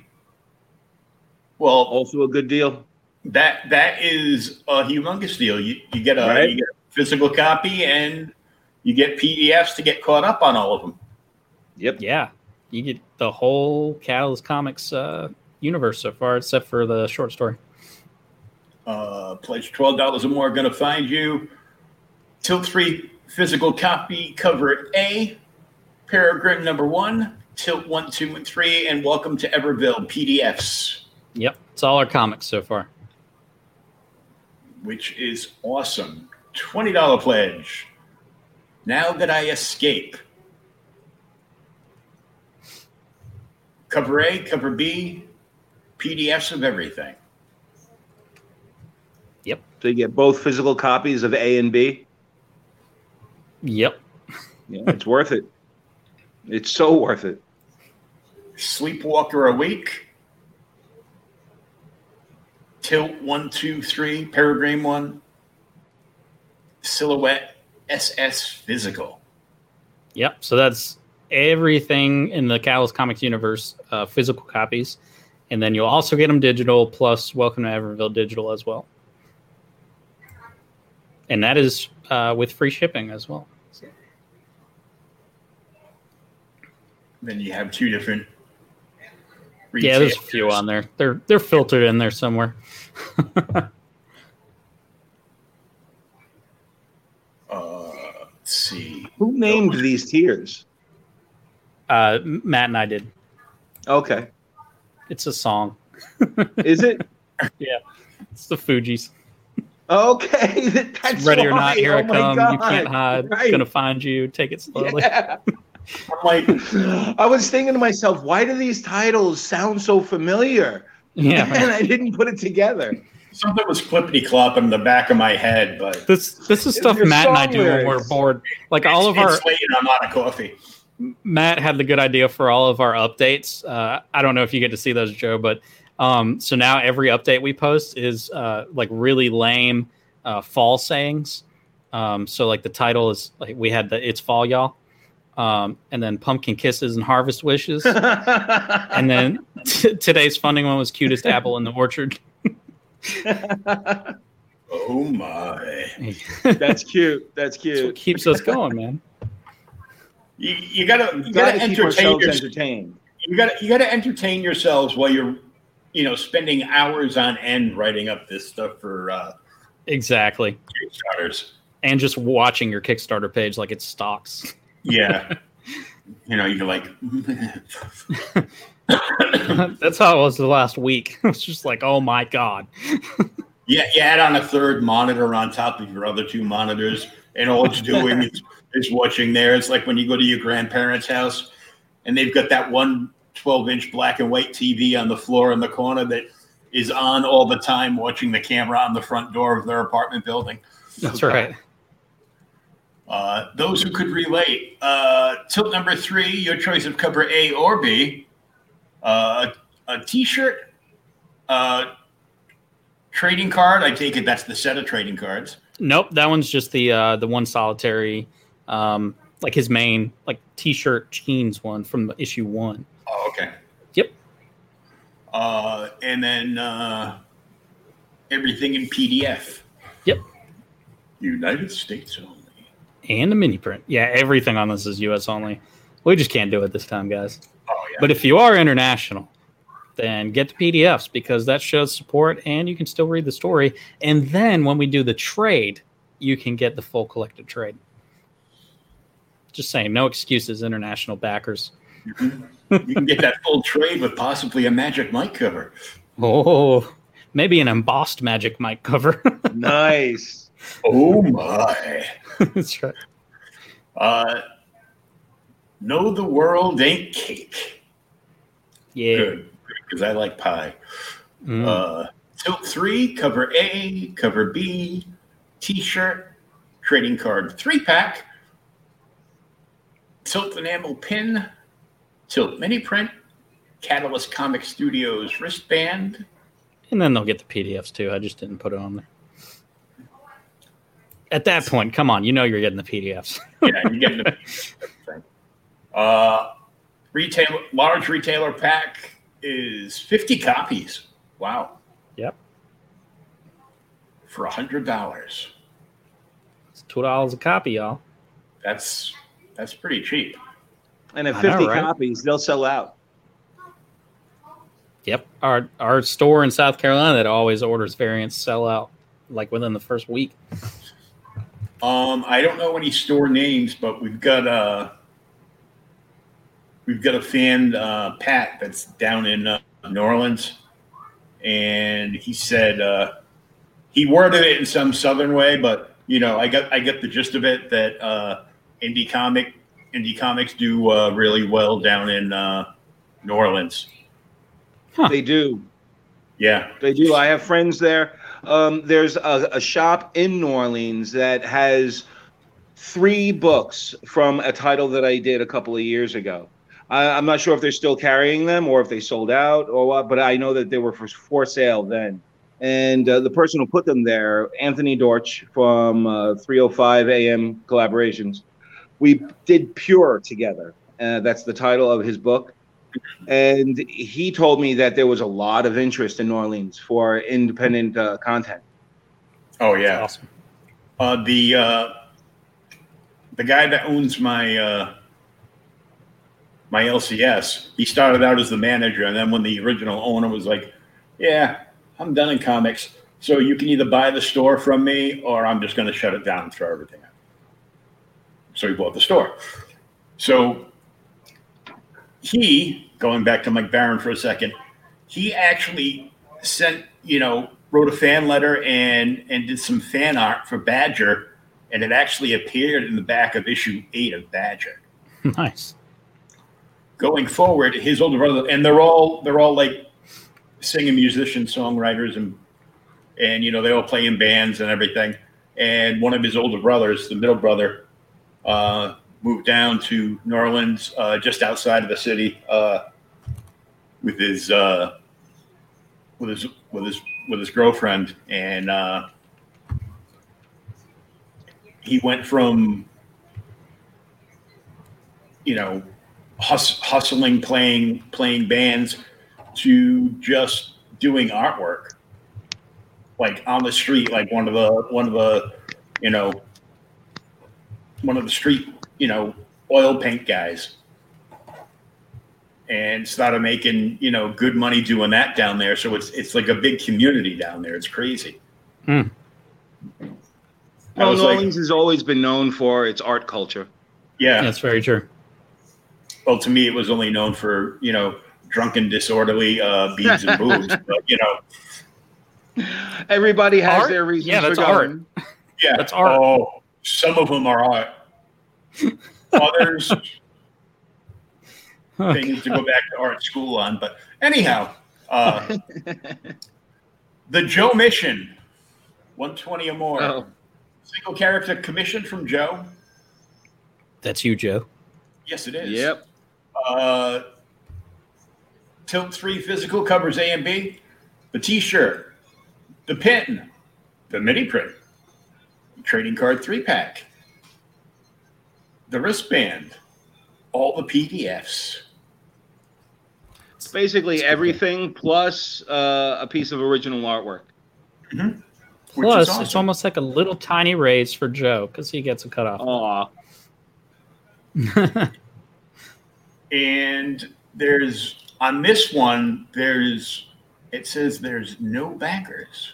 I know, right? Well, yeah, because somebody did it and then they changed it. Oh. They did something real smart, actually. It was the guy that was uh, that brought us over the top. Um, that's the one he had, and then he upped it to the next one, the 150.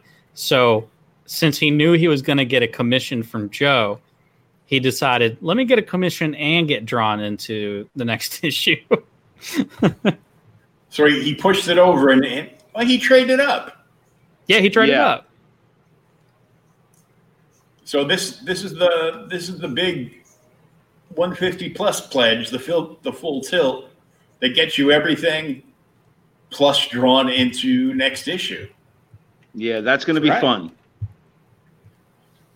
And there's room for three more people to get their ass whooped in next issue. Oh, they gonna get wrecked. Mm-hmm. I, I can dare say, I was thinking back on it today. Actually, I was thinking back through the script, and those all those the fight scenes for that those six people, they're good fight scenes. So people It- will be in more than one panel. And and it's not going to end well for them. No, it is not. and I already know, I already know that I, I do this well because, all right, I'm going to drop a spoiler, and this is a spoiler for Aaron, too. Uh-oh. Um, a couple of the people that Tilt's already beaten up are people I know, friends of mine. I, I put them in the book without telling anybody. And uh, one of them, my neighbor, he was very surprised to see himself when I handed him a copy of number two. Love it. So Hey, this is absolutely going to work out well. All these people who have an interest of getting their nose broken by Tilt, I can do that for you. Joe, I know you can't see the comments because your screen's tiny, but uh, Brittany said hello. Well, she said, "Hey, Hey, Brittany. guys, who is Brittany?" She's a friend of mine. We've known each other for years. Okay, because I always see that you're the only mutual friend, and so Matt and I are over here like, "Who is this?" Somebody who's interested in Tilt. That's hey, all we man, need to know. that's all I care to hear. Yeah, I showed her a copy you. and she loved it. Thank you, Brittany. And Yep. then you then you have this big uh, two hundred dollar store exclusive variant retailer pack Yep, Right. where they get exclusive covers, hundred copies, two hundred bucks. that's right. It's a Yep. good deal, man, for a store exclusive. Oh, that's huge. Yeah, Yeah, And Galactic nice. Comics has and gotten that three variant covers so far. Freaking cheap. yeah, That, Yeah, It's uh, freaking cheap. So Galactic Comics in South Carolina, Carolina, they did that one uh, even this time, but they um, they always just go through us directly and just use PayPal, so so it doesn't get to show up on there. But that that is that's cheap as hell though. Yeah, so if you know if you know stores that like uh, store variants, then well, You're you know welcome. what, Brittany, I'm not sorry. Got to read the next one. You're welcome, but the ending pissed me off. That's how I do. Oh, it's one of those cliffhangers. Oh yeah, oh yeah. I can't help it. You know, well, you know, you're gonna do it because you know now now she definitely has to, you know, be all in on the next issue too. And I'll tell you, if that if that ending made her mad, then the, the ending for issue three is it's going to hurt people's heart.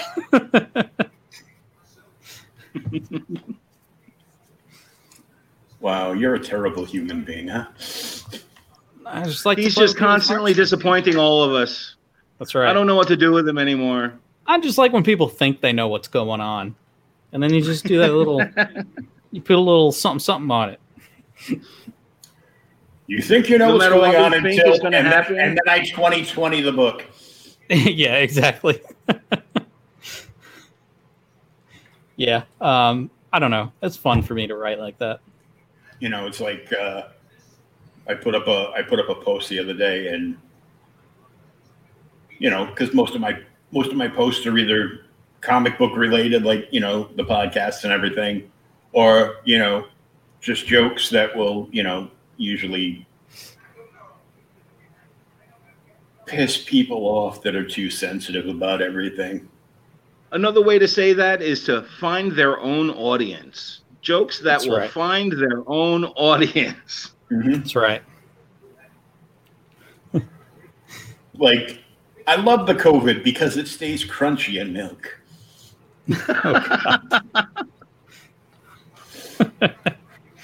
Uh, As the kids call it, I might have triggered a few people, but you know. Brittany, oh, I definitely will be reading the next issue. Don't break my heart, lol. Suspense is one of the greatest ways to write. Keep the reader engaged and not wanting to put it down. You guys do great work, and Joe is a phenomenal artist. I'm glad he turned me on to this. just gonna print that and post it on my mirror. They're going to copy and paste that. That's going to go right on the back of the trade for one of the uh, reviews. Um, yeah. Yeah, I guess we should use some of those. Uh, we we've had some pretty good reviews on Tilt, man. Um, We I use them yeah. for our uh, for our advertisements. Yeah, and put a put a couple quotes on there, and Got to. One that doesn't make sense. You always got to have one that's just like that doesn't even have anything to do with this book. I still think about that review every time I'm drawing walls. this one reviewer, uh, his only critique of my art was to say that I didn't put enough frames on the walls, that I didn't fill the walls up in the background. Is So possibly now every time I things. man, Now you would every hate time my I loft, do it- huh? What's that? You would hate my loft, huh? I guess Oh, I don't yeah. know. Is there? I don't is there even. a ton He of wouldn't even think your your loft is real. There's nothing on his walls. He, would- he this guy wouldn't even think your loft is real. It's green screen. Yeah, He'd be like, was, Joe uh, it designed was- this, didn't he? could have been one. could have been one of the best reviews we've ever had. Oh God, It was so good. Ugh. I remember listening to it, and I was like, I can't wait to text Joe this. so how close are you guys to uh, unlocking the uh, the tattoo and then the dog tags? Oh yeah. So first off, we're only seven dollars away from sixteen hundred. You know, so that just needs to get taken care of. Um. So, Oh, really? It's moved. Oh, okay.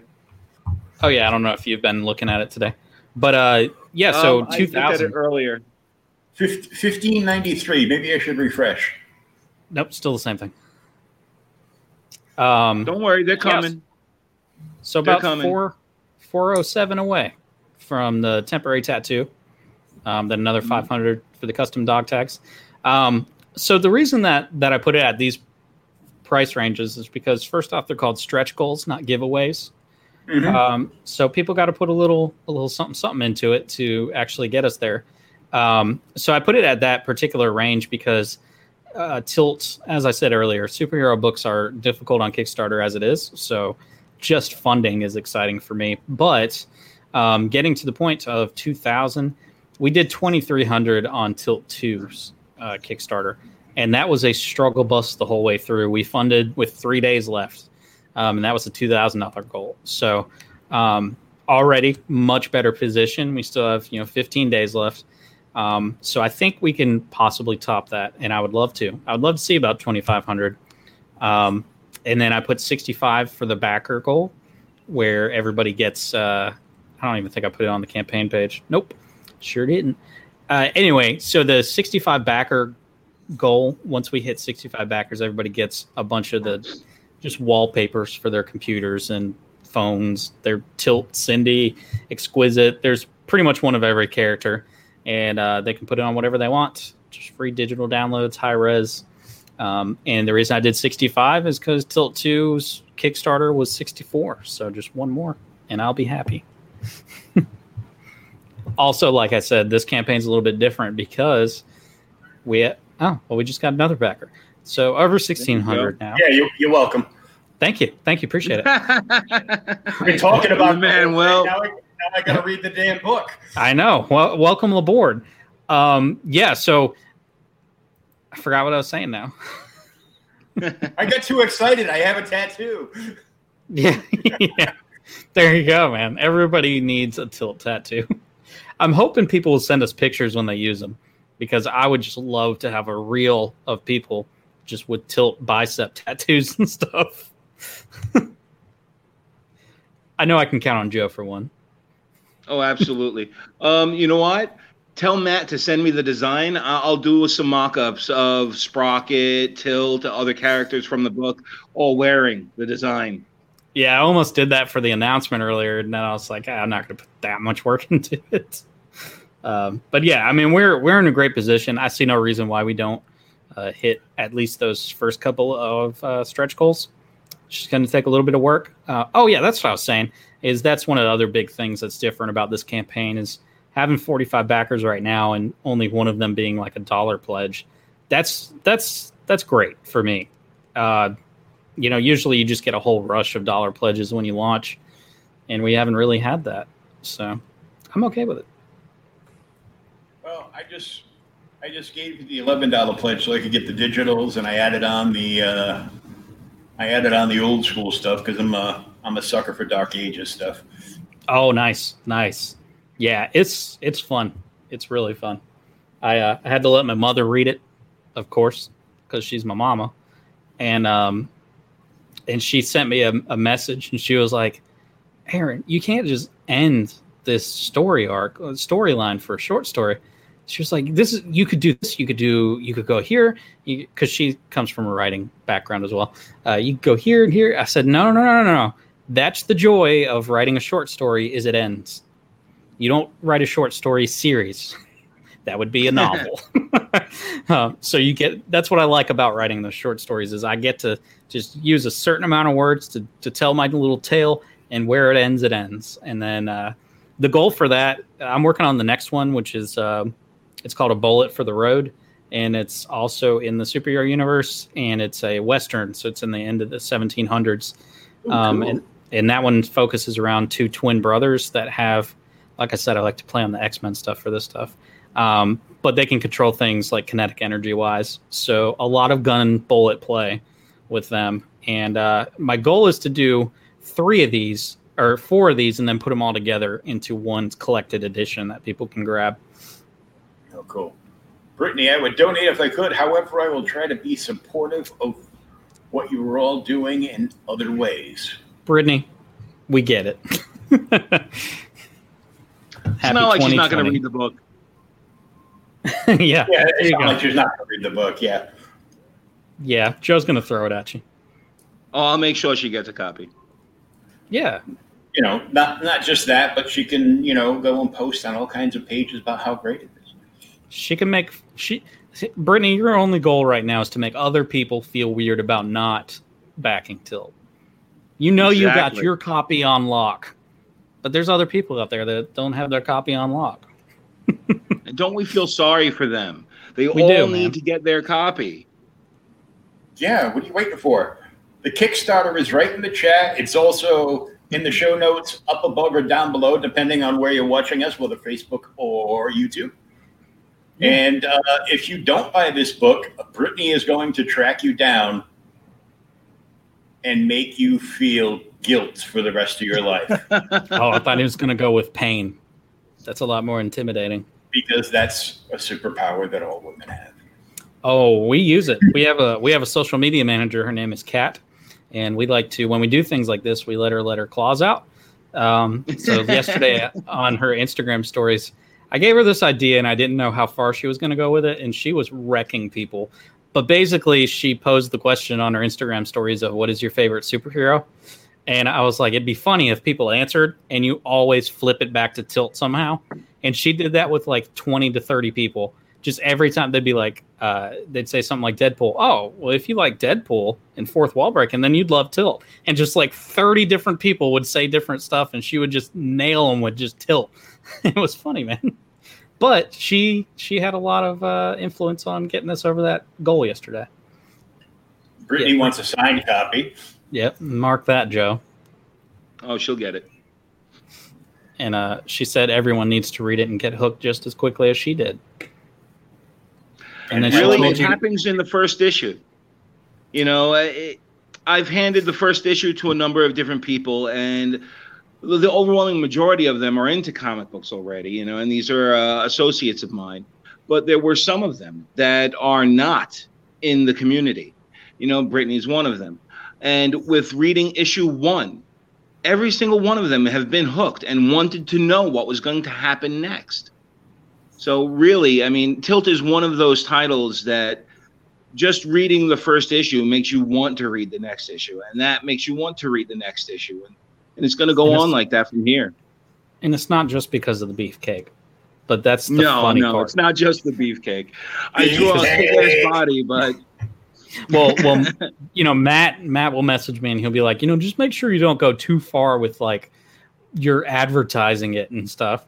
And I'm over here thinking like, you know, what'd be funny is in the trade if we had one of those like pull out posters and it's just like a huge poster of shirtless tilt. a fold-out centerfold. You mean? exactly, it would be hilarious to me.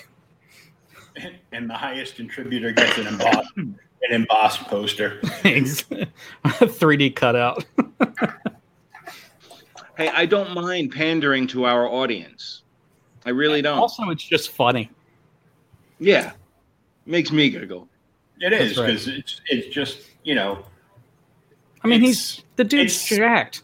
He's what all of us wish we looked like. Pretty much. Pretty much, yeah.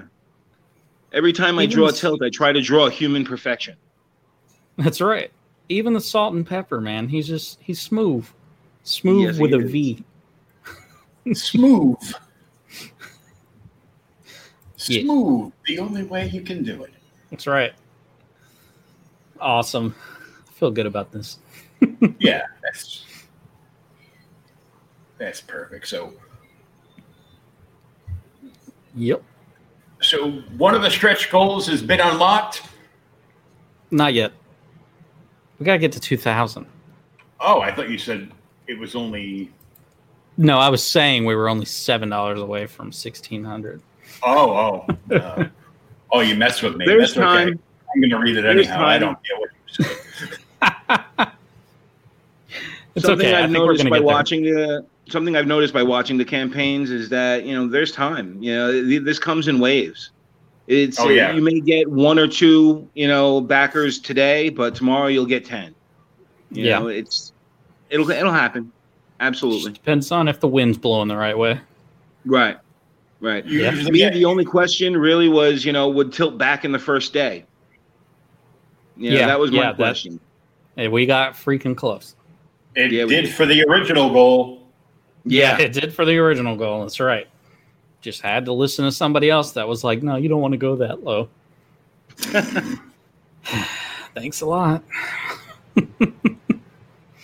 but usually, usually you you get like a, a big hit at the beginning, Mhm. and then like tr- it trickles down, and you you hit like a dead spot, and Yep. then like the last week or so, it boom, boom, boom. Yeah, those last couple of days are usually just crazy. you, Um, get, you get a lot of people that have have saved it to get the reminder yep. when it's getting close to the end.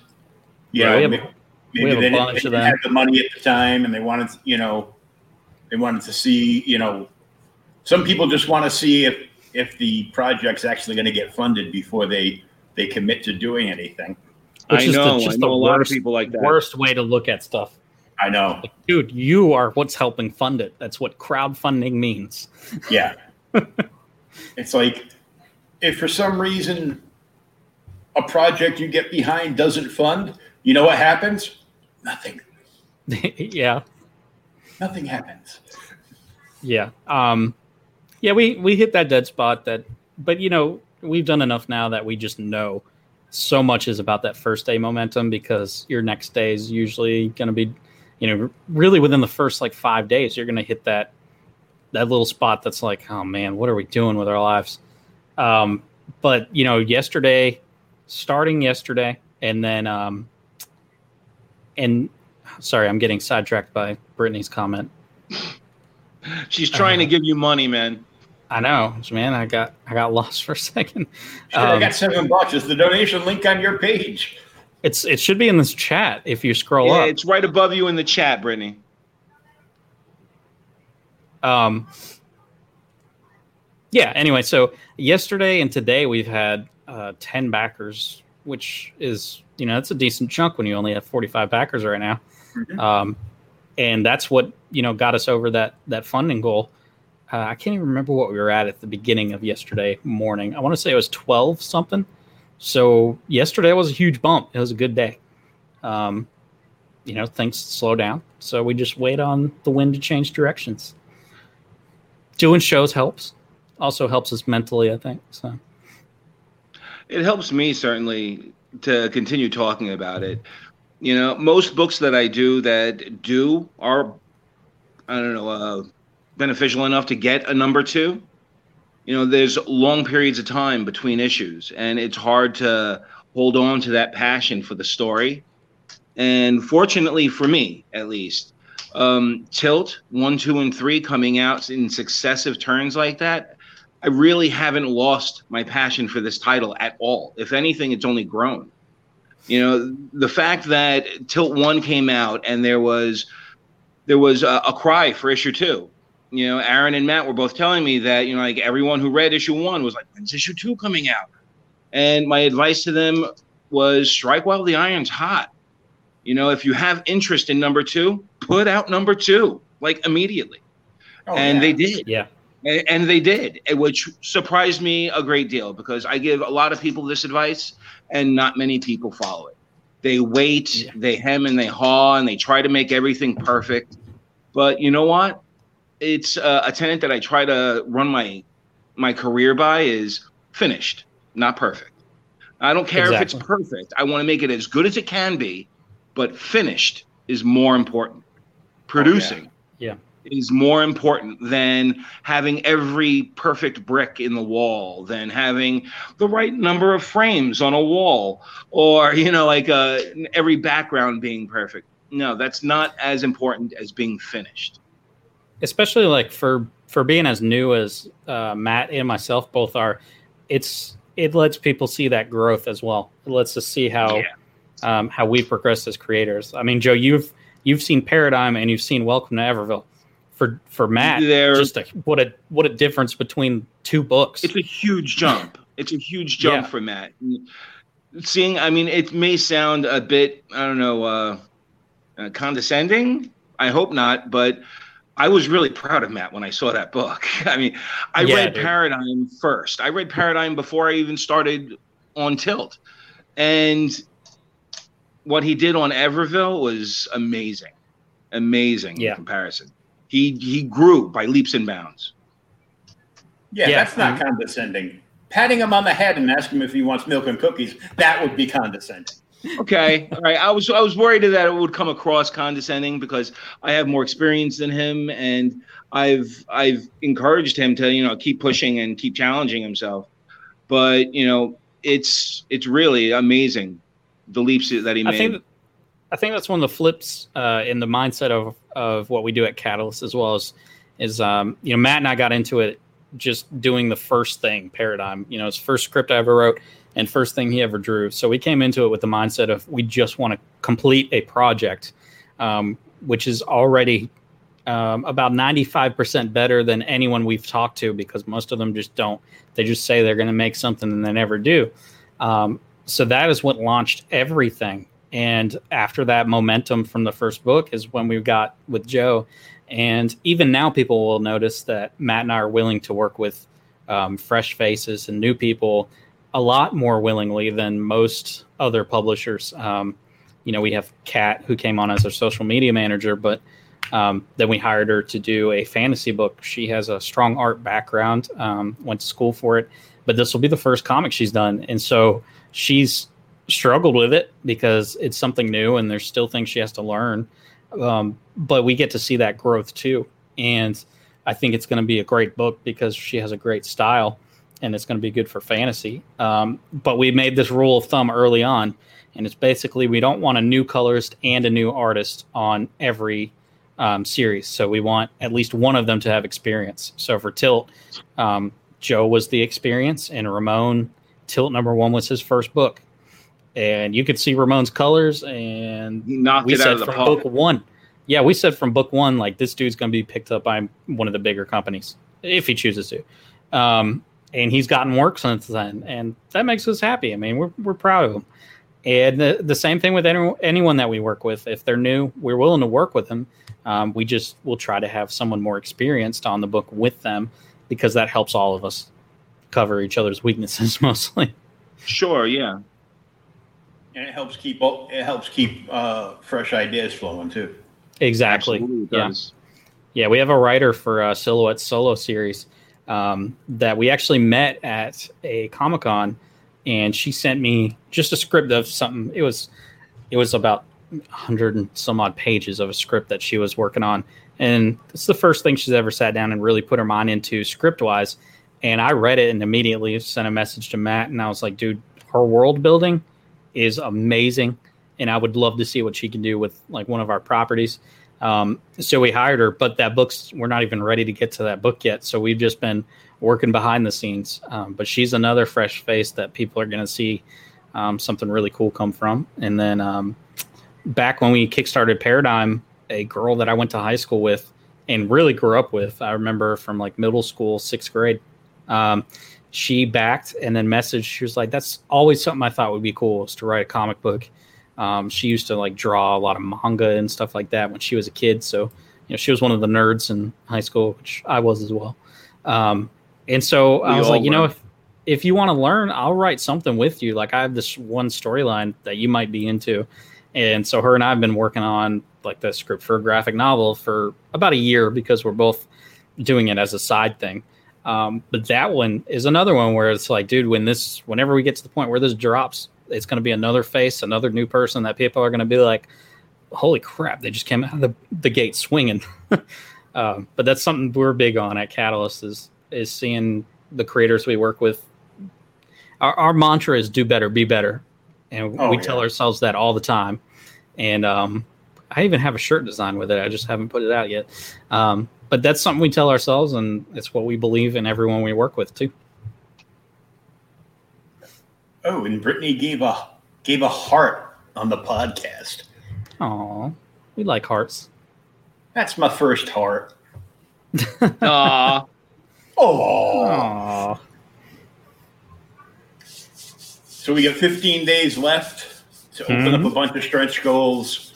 Uh, I'll be looking forward to see what the uh, what the dog tags look like.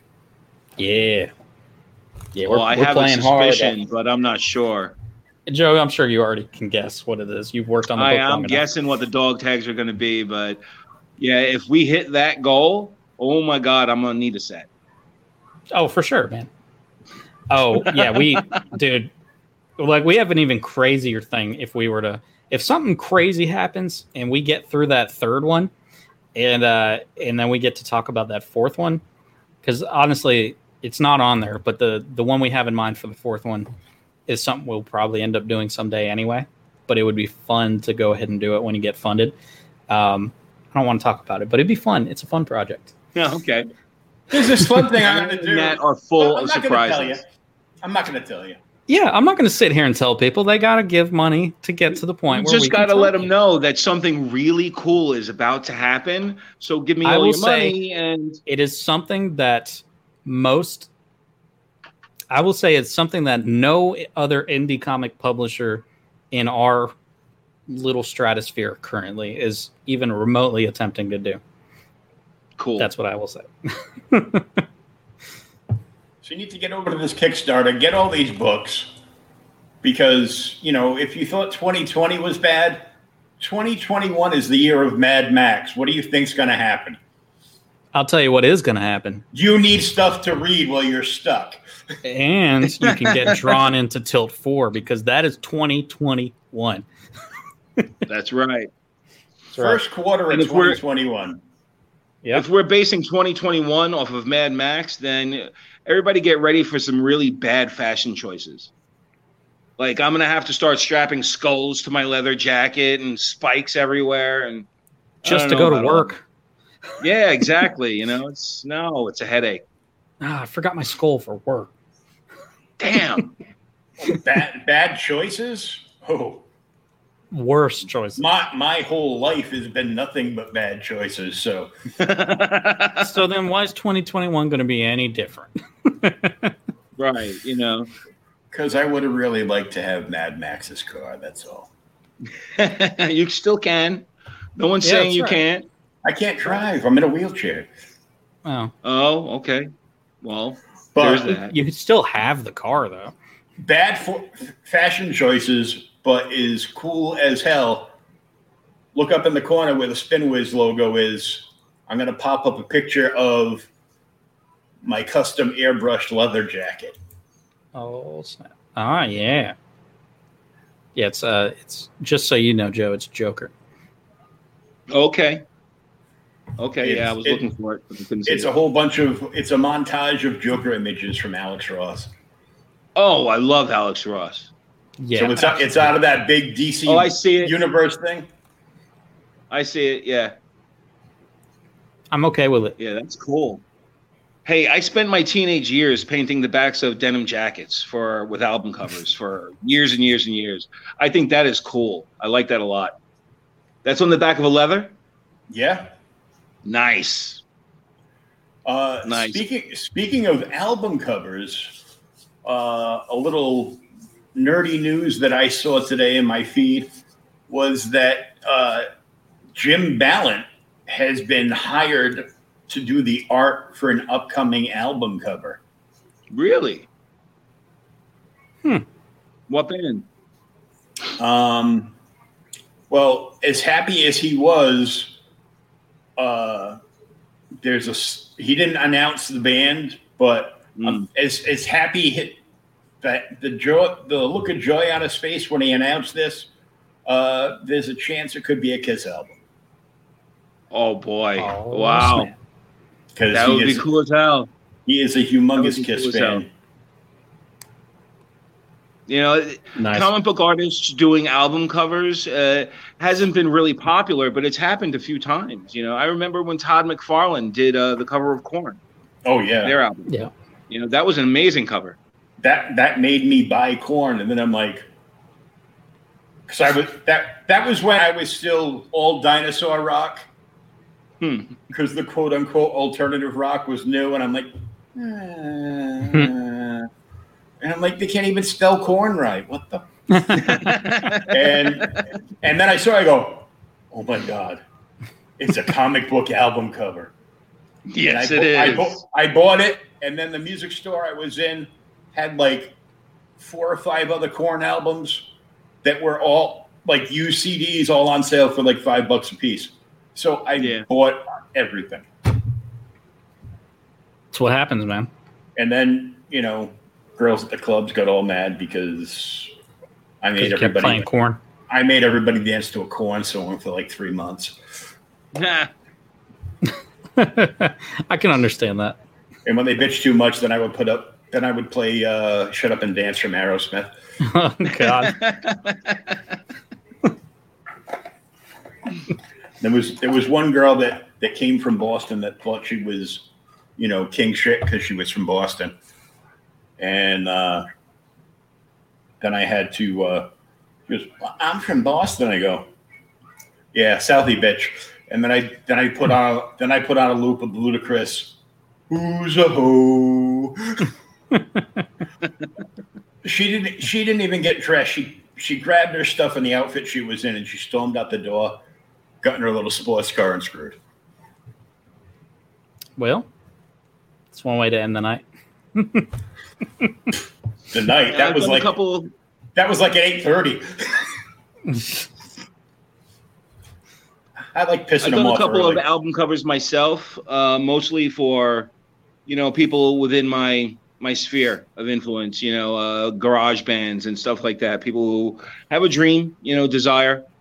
Um, unfortunately, none that have been, you know, uh, signed to any label. But maybe, maybe someday.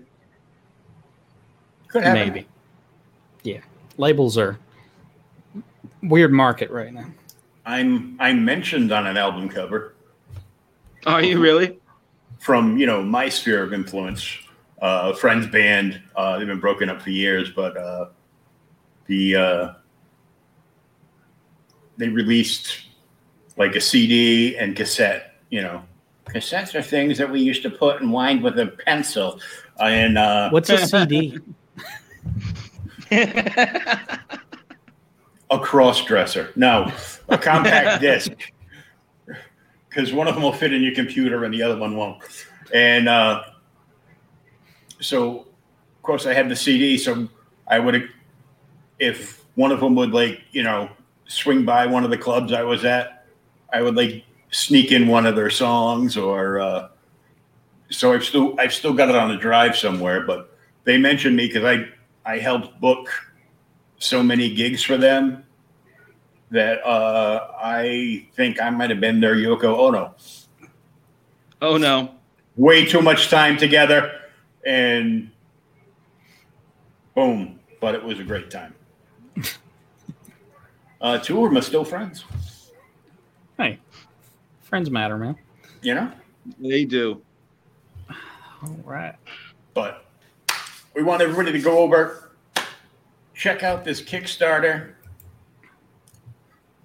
Do it. The. Tilt campaign has something for everyone. The the tiers are not only fairly priced, I think they're generous. You know, Catalyst is Oh, giving yeah. away so much stuff for a minimum that they're collecting. Really, it's so much stuff for the money, and you're going to end up getting their entire catalog of books. You know, in, either in PDF format or in hard copy. You know, either way depends on how much you really love us at Catalyst, right? That's right. And the, the more people that do it, the more free stuff you get with those stretch goals. Mm-hmm. And the more That's people right. that back, everybody can get some uh, cool digi wallpapers.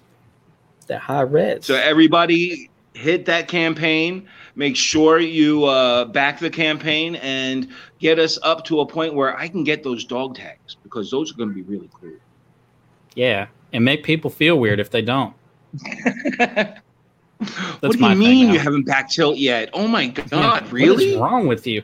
Just give me your phone and I'll I'll do it for you. I'll do it for you. Wait a second. Just you know, What's your card number? Well, now you sound like a stripper. You got to do what you got to do, man. you know, Kickstarter's difficult sometimes. you gave Well, if that's the case, dance? you know, we can expect. Well, they bought that can two expect- hundred dollar package, so I figured it was worth it. Right you know you, you got to expect those big drops because you know i've never been in a strip club and just handed over dollar bills i make it rain baby That's right. So make it rain on us, y'all. absolutely Well, that's uncomfortable. I'm gonna be right in it. I'm comfortable as a mess. I don't care if they're COVID dollars; they're still dollars. That's right. They're all They dollars. still they'll still go into my bank account the same way. And you know what that means? That means we get to make Tilt 4 that much sooner. The sooner the better. That's right. honestly, honestly, I've already started. Yeah, I know. because you know now at the end of the month I'm gonna have uh, four new books to read in my in my mail. So uh, Yeah, you will. so I got to read them, and then then I'm gonna you know hit you up and be like, dude, what the? Where's number four? Yeah, how are you going to end three like that, man? Dude, finish this story now. Yeah. All right. I guess uh, it's time for I'll me be to. I'll be like, I'm gonna buy Brittany a baseball bat and send her your way. Yeah. Where's number four? Uh, I'll direct her to Joe's house. Can you sign that, please? That's right. But we want to thank you guys so much for joining us tonight. I had a blast. Oh, our pleasure. I got I got four more it. books coming the end of the month, so Yeah. I I am never at a at a loss for something good to read. So and and now I've got this and I'm I'm looking forward I'm and I'm gonna read the I'm gonna read the the short story for first because uh, I don't blame you, man. I'm, I'm gonna read it in chronological order. There you go. There you go. So hit up the Kickstarter. Uh, check these guys out, uh, guys. Where do you like to be followed on social media? Yeah, so we're on everything. We got uh, facebook.com slash Catalyst Comic Studio, Instagram.com slash Catalyst Comic Studio, Twitter.com slash Catalyst Comics with an X because you can only fit so many characters. Um, and then there's Facebook.com slash Beards and Comics Podcast. And we have a Discord too if you guys just want to hang out in our Discord and talk about making comics and all that stuff. Just look up Beards and Comics. And then our website, catalystcomicsstudio.com. And maybe, just maybe, by the end of the year, you'll see the Catalyst Comics Studio app. Just saying. Just saying. As for me, as for me, uh, if you want to follow me anywhere, do it on Facebook because I'm social media illiterate. I really, I have no Twitter account. I have no Instagram. I have none of that. Um, the only place I don't want you to follow me is into the store. Uh, so no stalking. But please, yeah, stop by my Facebook page. Unless it's the comic store. Yeah. Yeah, follow me into the comic store. Absolutely. Follow me there. Definitely. But, you know, it'd be awkward having them follow me around uh, the grocery store. Not Yeah, if you made it awkward first. maybe. you know, when when you spin around on your heels. Have you read this book? Hey, don't think I haven't done that. I've absolutely Oh, I- done I- that. I already know you've done that, just from the conversation we've had tonight. So I want to thank you I guys so walk much. down the street handing out comic books to people. Hey, have you read this? Have you read this? He's like Santa Claus. I am. When it comes to comic books, I am. I'm okay with it. yeah, the, the more people you got reading the book, the uh, the Exactly. bigger that. the audience you can reach. Exactly that. That's I right. want everybody reading everything I've ever done. So yes, I, I hand that out. If I have hard copies in my in my possession, I give them away. Oh, good. I like hardcovers. Yeah. All right, man. Well, it's We're about gonna- time for us. Yep, we're gonna wrap. We're gonna wrap this up. Uh, you guys can follow them, and uh, the link for their website is right up in the show notes too. So make sure make sure you check that out. The uh, the Kickstarter. Check out their website, and uh, stalk Aaron everywhere because he likes it. Everywhere. He is I'm everywhere. And and thank you for backing Brittany right at the end. right under the wire. That's right. job. So Thanks. until next until next time, uh, go read a comic book. And Yeah. back, back this project. Yeah. What he said.